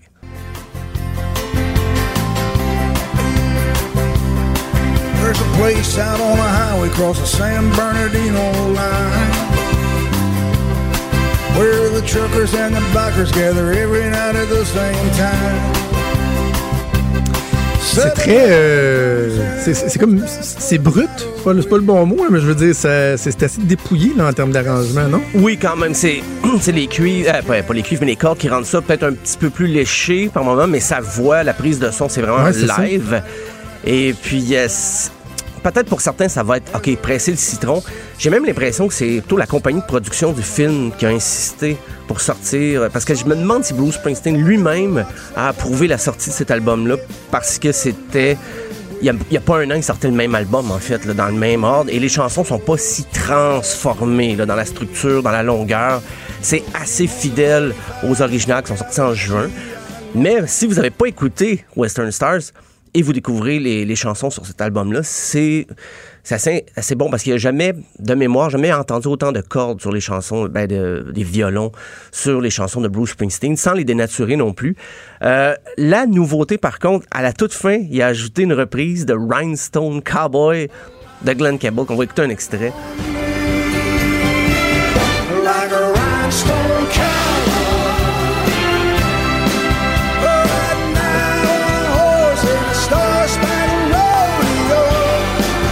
On reconnaît Springsteen. hein? Hein, ça te rappelle euh, tes beaux jours à Saint-Tite. euh, c'est du Springsteen. C'est un mariage naturel. Même, je me disais, ah, il y a probablement qu'il l'a déjà reprise en spectacle, tout ça, mais je pense pas qu'il l'avait enregistré. Et ça, ça, ça sonne Springsteen, on oublie presque la version de M. Campbell, mais je le dirais pas trop fort, je sais qu'il y a des fans. Euh, mais c'était très naturel. Pourquoi il n'y a pas plus de chansons nouvelles sur l'album? Je ne sais pas. Je pense que c'est vraiment plus pour faire la promotion du film euh, que d'autres choses, mais ça, ça s'écoute très bien. Si vous avez manqué Western Stars, quitte à y revenir après ça, Western Stars, c'est une, une belle suite. Euh, un peu dans le, encore dans le registre des, des chanteurs folk rock, euh, les boomers, on va le dire, ben Neil Young, Oui. un nouvel album Colorado. Euh, et là, lui, c'est le contraire de Springsteen. Il s'est entouré de son groupe, qui est son vieux band The Crazy Horse. C'était, ben, ça faisait pas longtemps, c'était depuis 2012 qu'il faisait des albums en solo, des spectacles sans eux. Donc, il s'est rapatrié sa vieille gang et euh, ça s'était annoncé comme un album concept pour l'environnement. euh, pour l'urgence d'agir. Par contre, il ratisse beaucoup plus large que ça. C'est, ça devient rapidement politique, ce qui, est, ce qui est quand même une suite logique. Et il y a certains soucis par rapport à la, la mortalité, le destin. Euh, bon, Monsieur Young lui-même est quand même âgé de 74 ans, mais c'est Ouais. plutôt le destin, les humains, comment ça, ça, la- ça l'affecte beaucoup. On va écouter un extrait de la pièce She Showed Me Love.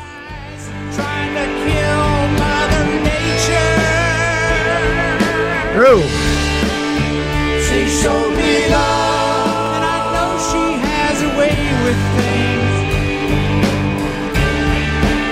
OK. Comment tu trouves ça, toi? Ben, cette pièce-là dure 13 minutes. Ah, Elle aurait pu 13. durer 3 minutes. Parce que c'est c'est comme un long poème sur un fond de, de, de riff un peu cru, mais il y a beaucoup de répétitions dans le propos. Euh, j'aurais gardé cette version-là pour les fins de spectacle, quand tu veux que les gens partent. Euh, mais là, on dirait que Neil Tu Young... veux qu'ils partent? Quand, ben, quand, quand il est tard, là, je sais pas.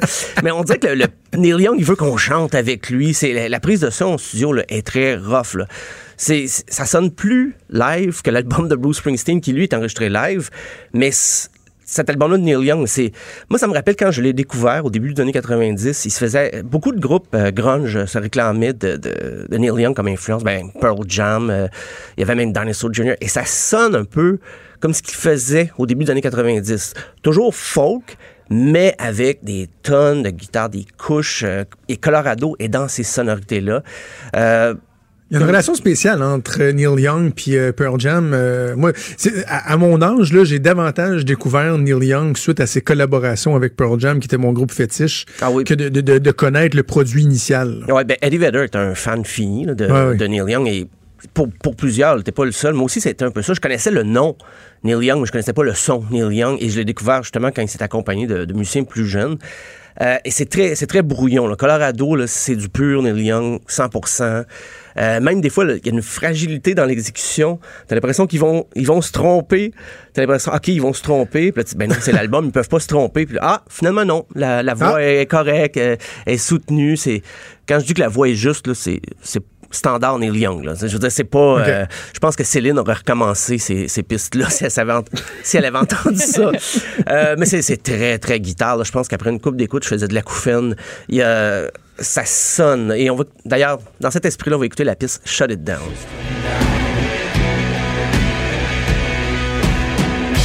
to shut the whole system down. People trying to save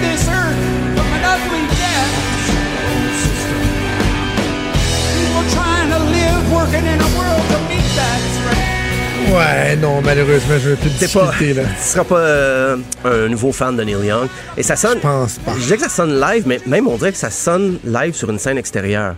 Mais je, je- j'ai vérifié, c'est fait dans le studio et tout ça. Mais je pense qu'il voulait ça. Il voulait ce- cette espèce de son très euh, large, comme si justement il voulait qu'on chante avec lui. Euh, là, je vais changer de registre et c'est mon, mon défi de la semaine. C'était c'est un, c'est un- Ah. un rappeur pour qui j'avais pas tant d'opinion, malgré le fait qu'il veut qu'on parle de lui. C'est Kanye West. Jesus Ah. is King. Dernier album, c'est très court, 11 chansons, euh, 27 minutes. C'est peut-être la principale qualité de cet album. Euh, Ah, j'aime C'est pas Mais- trop long. mais ça. aussi, c'est parce que Kanye West se croit tellement génial, tellement. Encore la semaine dernière, euh, au New Musical Express, il disait. Euh, je suis le plus grand artiste de tous les temps. Là, tu dis, OK, c'est un titre accrocheur. Là, tu commences à lire l'article. Là, tu cliques sur l'entrevue et non, il est sérieux. il se pense vraiment comme le messager de Dieu sur Terre. Parce que l'album, c'est un album, je pourrais dire, concept autour de la religion. Parce que monsieur, euh, monsieur West, maintenant, il donne la messe le dimanche après-midi. Mais non. Il fait le service. ouais, quand même depuis euh, un petit bout de temps, sur le bord de sa piscine. Je- Puis, euh, ben voilà, il- c'est parce que une des qualités de Kanye West, il, surprenait quand même, même son public, année, à année, année après année, album après album. Et puis, là, il a décidé d'y aller à fond dans le gospel. Ça reste du rap, mais quand même, c'est à la gloire de Jésus. J'ai entendu le, le- le mot Jésus, je pense, 423 fois sur, un- Ah. sur 27 minutes. On va écouter d'ailleurs Close on Oui, Sunday. il faut? Oui, il faut. Ça, va, ça va être court. Je vous promets que ça va être court. Partez pas. Life like this is what your life like. Try to live your life right. People really know you push your buttons like type right. This is like a movie, but it's really very lifelike. Every single night, right? Every single Les fight, oreilles right? I was Ah, Littéralement. Jesus. Et le message est martelé, là. Ça, ça- ça pourrait passer d'une émission du dimanche matin là, à TVA. là. C'est, c'est tellement Jésus, Jésus partout. Et sans, sans ironie, là, c'est, je, je- j'ai cherché le deuxième degré. Euh, je- mais, mais moi, ce qui avait piqué ma curiosité la semaine dernière, c'est que la, la toute dernière pièce de l'album, il y a un échantillonnage de Claude Léveillé. Oui, le, le Claude Léveillé qui chantait Frédéric et qui, qui a joué dans Scoop Oui. aussi. Ben oui. Euh, et là, je me disais, bah, mais Kenny West, c'est un, c'est un mélomane, il cherche euh, de l'échantillonnage un peu partout. Mais il faut dire que ça venait d'une pièce de Claude Léveillé qui était sur un album instrumental, un des rares albums. Et là, ça avait vraiment éveillé mon intérêt de dire, ah, ben, Kenny West, il fait de la recherche, puis il trouve des échantillonnages un peu partout. Mais ça a donné la pièce Jesus is Lord, qui est la dernière sur l'album. Every tongue confess Jesus is Lord. Jesus is Lord. Jesus is Lord. Là toute l'importance de l'album, c'est se reconnecter avec Dieu, la spiritualité. Et lui, il s'en fait. Claude, excuse, Claude Léveillé vient où là-dedans? Ben, c'était la, la musique qu'on entendait. musique. Il a, C'était ça. il a échantillonné, mais c'est un album de 1978 euh, qui était pas vraiment distribué, que, les, les collectionneurs de progressifs s'arrachent parce que c'était un des rares albums de, de l'éveillé qui était instrumental. Il était surtout connu comme parolier. Euh, et Kanye West est tombé là-dessus. Ben, il doit bien avoir quelqu'un de, de québécois, canadien, je sais pas trop, dans son entourage. Bon, on m'a dit qu'il y avait un Montréalais, effectivement, qui euh, aurait pu lui arriver avec, euh, avec une copie de l'album. ouais. Et l'album est quand même assez rare. là. Même ici, c'est difficile à trouver. Sur Internet, c'est très cher, l'album. Mais pour, pour Kanye West, cet album-là, c'est se reconnecter avec Dieu, la spiritualité. Et là, il se... il- il s'autoproclame le messager de Dieu. Et là, je me dis, la prochaine étape, ça va être qu'il est Dieu lui-même. Le prochain album, ça va être ça. Ça sera pas Jesus is King, ça va être I am I am ça va être Jesus is me, euh, qui est réincarné pour euh, sauver nos pauvres, pauvres âmes. Mais, mais moi, je ne deviendrai pas un de ses fidèles pour autant. Il va, il va pas me bénir dans sa piscine le dimanche après-midi. Désolé, Kanye. Et euh, puis aussi, ça, ça vient que le fait qu'il s'est réconcilié avec Donald Trump ces jours-ci. Il apparaît Ah. avec la casquette rouge, la fameuse casquette rouge. Est-ce qu'il y a un plan présidentiel derrière ça? Euh, Peut-être que le président des États-Unis, c'est trop petit pour lui, pour euh, Kanye Ouais, West. finalement. Président du monde. Président rien du de moins monde. pour Kanye West. Mais il en avait Euh, fait des bonnes, Kanye West. Non, non, arrête. Ben oui, c'était le fun Non, mais c'est un bon rapper. Son flow est resté constant. Il est bon. Mais euh, de faire un album.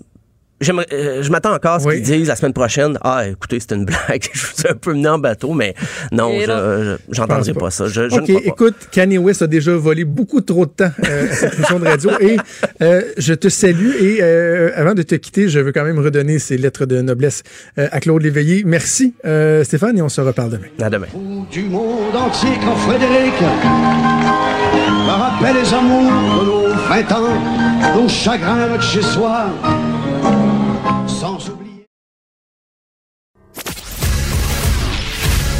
franc et nuancé. Jonathan Trudeau.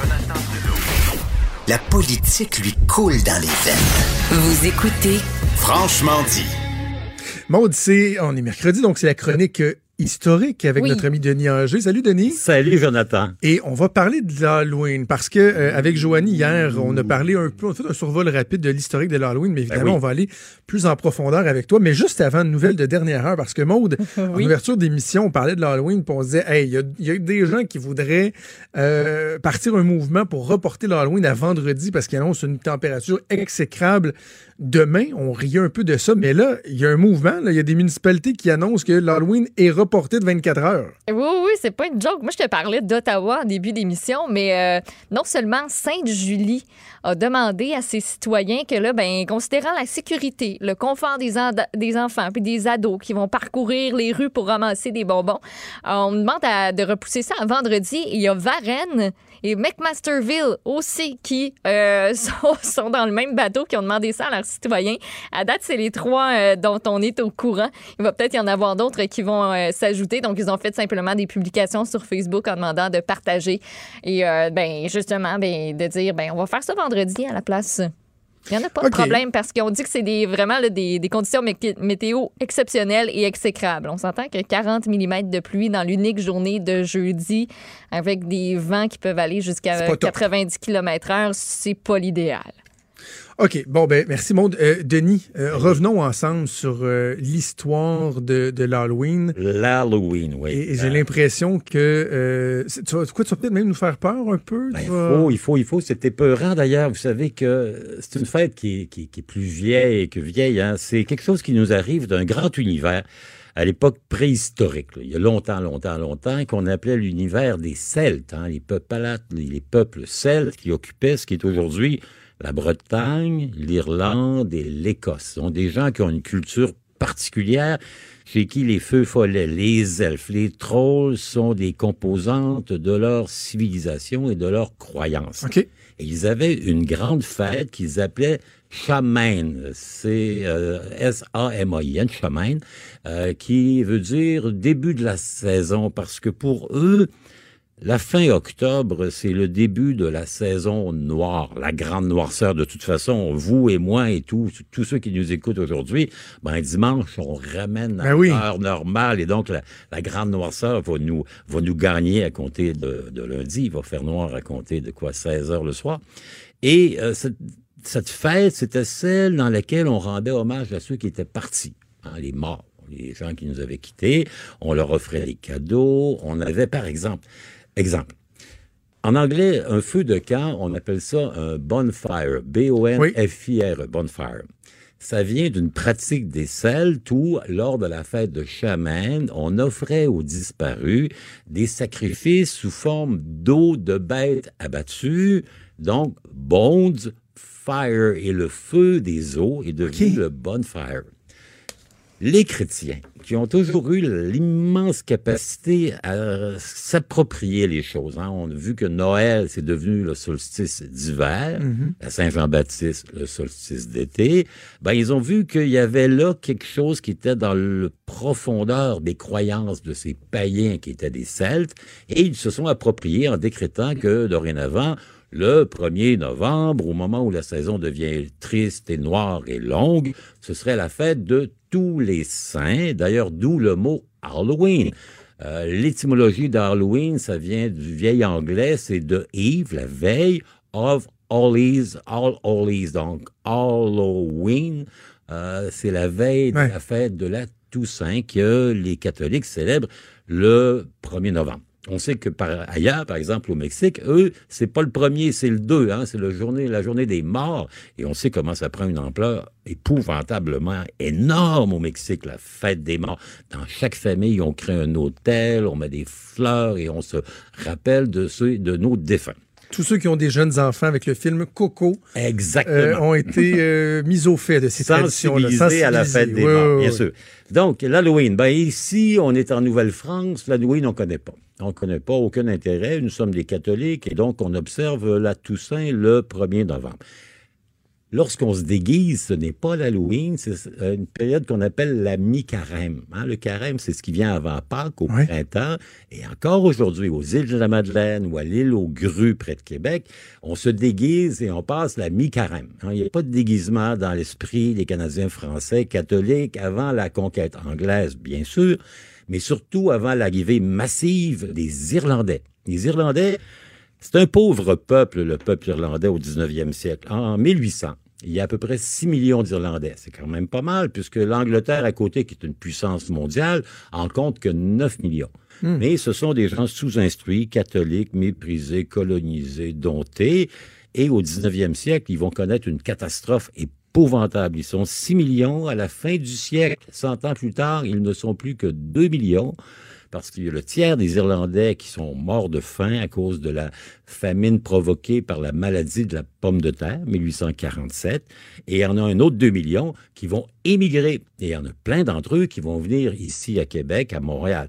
À Québec, par exemple, dans la seule année 1847, il y a 100 000 Irlandais qui débarquent, affamés, émaciés, et qui sont prêts à faire n'importe quoi pour vivre. Ils vont pour beaucoup aller travailler à Montréal et c'est notamment eux qui, au pic et à l'appel et moyennant des centaines de décès, vont creuser le canal de la Chine et les fondations du pont Victoria. Ah oui. Les Irlandais, c'est le, c'est le, la main-d'œuvre à bon marché qui est, qui est corvéable à souhait. Donc, mais ils viennent ici avec leur tradition et ils amènent l'histoire de l'Halloween, notamment et l'histoire d'un type qui s'appelle Jack of Lantern. Jack of Lantern, vous savez, les enfants ici, la nuit prochaine, euh, hier, avant-hier, ce week-end, qu'est-ce qu'ils ont fait? Ils sont allés, ils ont vu des citrouilles. Et les citrouilles, on fait quoi avec? Hein? On, les, on les taille et on fait une espèce de lanterne dans laquelle on met une chandelle épeurante, la citrouille euh, jaune-orange, où on met des diables, des trucs. Ça vient, ça, d'une légende irlandaise que nos immigrants irlandais venus nombreux au 19e siècle ont apporté avec elle, celle de Jack. Jack, c'était un être absolument épouvantable. un voleur, un alcoolique, un ivrogne, un brigand de bas chemin dont l'accès au paradis avait été bloqué en disant jamais irez au ciel et qui avait notamment eu l'intelligence de confondre le diable une coupe de fois. Soir, au bar, le diable lui dit Hey, euh, je prendrai ton âme. Il dit Ouais, mais à condition que tu me payes un dernier verre. Le diable se transforme en pièce de monnaie. Jack prend la pièce de monnaie, le met dans son porte-monnaie sur lequel il y a une croix. Donc, le diable reste pogné dans le porte-monnaie pendant dix ans. Ben oui. Ben oui. Finalement, dix ans après, ben, il réussit à se libérer. Et Jack lui dit Ouais, OK, je suis d'accord pour signer le pacte, mais il va me prendre une pomme dans le pommier qui est en train. Le diable monte dans le pommier et Jack prend son couteau, il fait une croix sur le tronc, fait que le, le diable est encore poigné. Ce qui fait que finalement, bien des années plus tard, Ben, il, était, il était utile, finalement. ben oui, oui, oui. Il a, mis- il a confondu le diable. Il faut le faire deux fois plutôt qu'une. Et euh, puis, bien des années plus tard, finalement, il décède. Il peut pas aller au ciel. Il arrive en enfer. Le diable lui dit non, non, non, non. Avec tout ce que tu m'as fait, tu vas mettre le trouble ici. Moi, je veux pas que tu t'en viennes. Ça fait que je te condamne à errer éternellement. Et Jack lui dit Ouais, mais je suis dans la noirceur, donnez-moi quelque chose. Il lui donne un charbon brillant et son charbon brillant lui brûle les doigts, ce qui fait qu'il le met dans une betterave, hein, d'un navet. Et il part avec sa lanterne et il est condamné à errer pendant toute l'éternité avec sa lanterne. Évidemment, les Irlandais, lorsqu'ils sont en Irlande, ce qu'ils font, ils commémorent Jack. Donc, ils prennent une betterave ou un navet, et là, on fait des trous dedans, puis on met une petite, euh, chandelle, un un petit lampion. Ils arrivent ici et ils trouvent encore mieux, parce que à l'époque, euh, Jonathan, en Europe, la citrouille, on ne connaît pas ça. Vous savez que la Ça existe citrouille- pas. Ben, pas du tout. Les curcubitacées, c'est essentiellement une production américaine. Les courges, les citrouilles, pauvres Européens, n'en avaient pas. Donc, eux, ils trouvent que la citrouille, elle a deux grandes valeurs. Un, elle est beaucoup plus facile à tailler qu'une betterave ou un navet. Puis deuxièmement, ben, elle a une jolie couleur, jaune-orange, ça fait assez spectaculaire. D'où l'origine de la citrouille, qui rappelle l'histoire de Jack of the Lantern. Qui n'a rien à voir avec Jack of all trades. Non, non, pas, non, pas, pas vraiment. Mais c'est vraiment ça. Donc, les Irlandais, ils nous ont amené ça. Les catholiques ici au Canada français, bien évidemment, l'Église est très hostile à l'Halloween puisque c'est une fête païenne, d'origine païenne. C'est les druides, c'est les celtiques. Et ça n'a rien à voir avec la bonne fête catholique de la Toussaint. Hein? On invoque les esprits, on invoque les démons, on se déguise, on se fait peur. C'est pas étonnant qu'il y ait toute une tradition en termes de cinématographie autour de l'Halloween. Hein? L'Halloween, c'est quoi? C'est le massacre, c'est l'horreur, Ah oui. la chaîne, c'est tout. Donc l'Église catholique va se rebiffer. Et pendant toute la fin du 19e siècle, début du 20e siècle, on aura des mandements de nos évêques qui indiquent aux curés qu'il faut bien rappeler assez fidèle à la messe qui précède la fête de la Toussaint, que la seule fête qui est honorable, c'est celle des saints catholiques, et ne, ne pas se lancer dans ces espèces de pratiques barbares et païennes, de se déguiser, de se costumer, de se faire peur et d'invoquer les esprits des morts. Euh, Ça va marcher pendant un certain temps, sauf que l'influence américaine et l'influence irlandaise, vous savez que il y a un Québécois sur sept, c'est quand même pas rien, qui a des racines irlandaises. Hein. Ils sont arrivés ici à coût de 100 000, de 200 000, donc ils se sont installés ici. Il faut pas gratter longtemps pour voir un rouquin dans la famille qui transmet les gènes irlandais. Hein, on a même, on parlait de Jean Charest beaucoup depuis deux jours. Ben on oui. sait que lui, il est pas plus irlandais que ça, t'en mourrais d'une certaine manière. Donc, ces Irlandais-là, ils sont partout, ils aiment, ils amènent leur culture, ils amènent leur musique, ils amènent leur tradition. Et grâce à l'influence de plus en plus importante des États-Unis à côté, le cinéma américain, parce que les Irlandais, c'est sûr que l'Halloween, ils vont l'introduire sur les marchés de New York, sur Boston, sur Philadelphie, où ils s'installent par centaines de milliers. Et là, nous, un peu comme Noël, ça va arriver ici un peu par la bande. Et je vous dirais, après la Deuxième Guerre mondiale, seulement. hein, la citrouille au Québec catholique francophone avant 1945, c'est réservé à un fils d'Irlandais ou un petit-fils d'Irlandais ou une fille d'Irlandaise. C'est pas quelque chose de systématique. Le costume, c'était réservé à la mi-carême au printemps. Donc, ça va commencer tranquillement. 1945, 1950, l'apparition de la télévision et le déclin de l'influence de l'Église catholique. Hein, c'est pas parce qu'un curé va vous dire aujourd'hui il faut pas passer l'Halloween que vous allez euh, priver vos enfants du plaisir qu'ils auront Non. à se costumer, se déguiser et aller travailler beaucoup dans l'amélioration de leur santé euh, dentaire. hein. Vous savez, il y a des gens qui estiment, qui pensaient que l'Halloween, ça avait été inventé par les dentistes de manière à croître. Ben oui. affaires. Pas du tout. C'est les druides de l'ancienne euh, contrée celtique qui ont amené cette fête du chaman, qui était la fête des morts.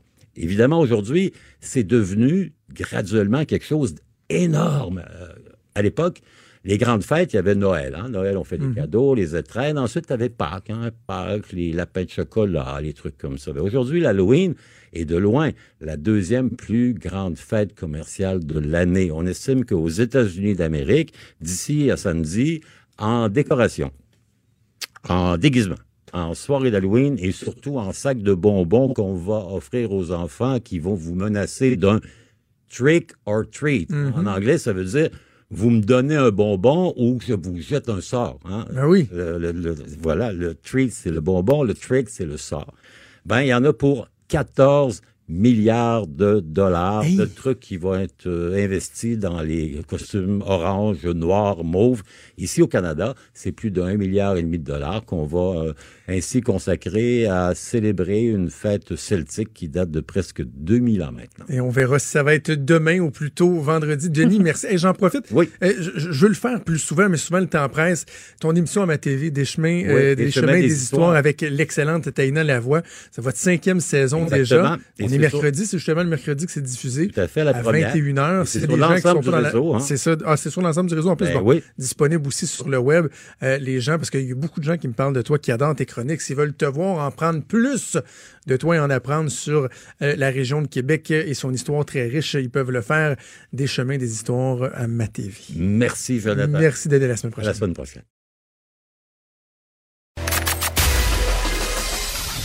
Des débats, des commentaires, des opinions. Ça, c'est franchement dit. Cube Radio. Bon, c'est déjà tout le temps qu'on avait. Ça a passé vite. Oui. Et demain, donc, j'ai hâte de voir qu'est-ce qui va se passer finalement si l'Halloween sera reporté d'une journée. Ouais, Message j'ai- à tous, l'Halloween est reporté de 24 heures.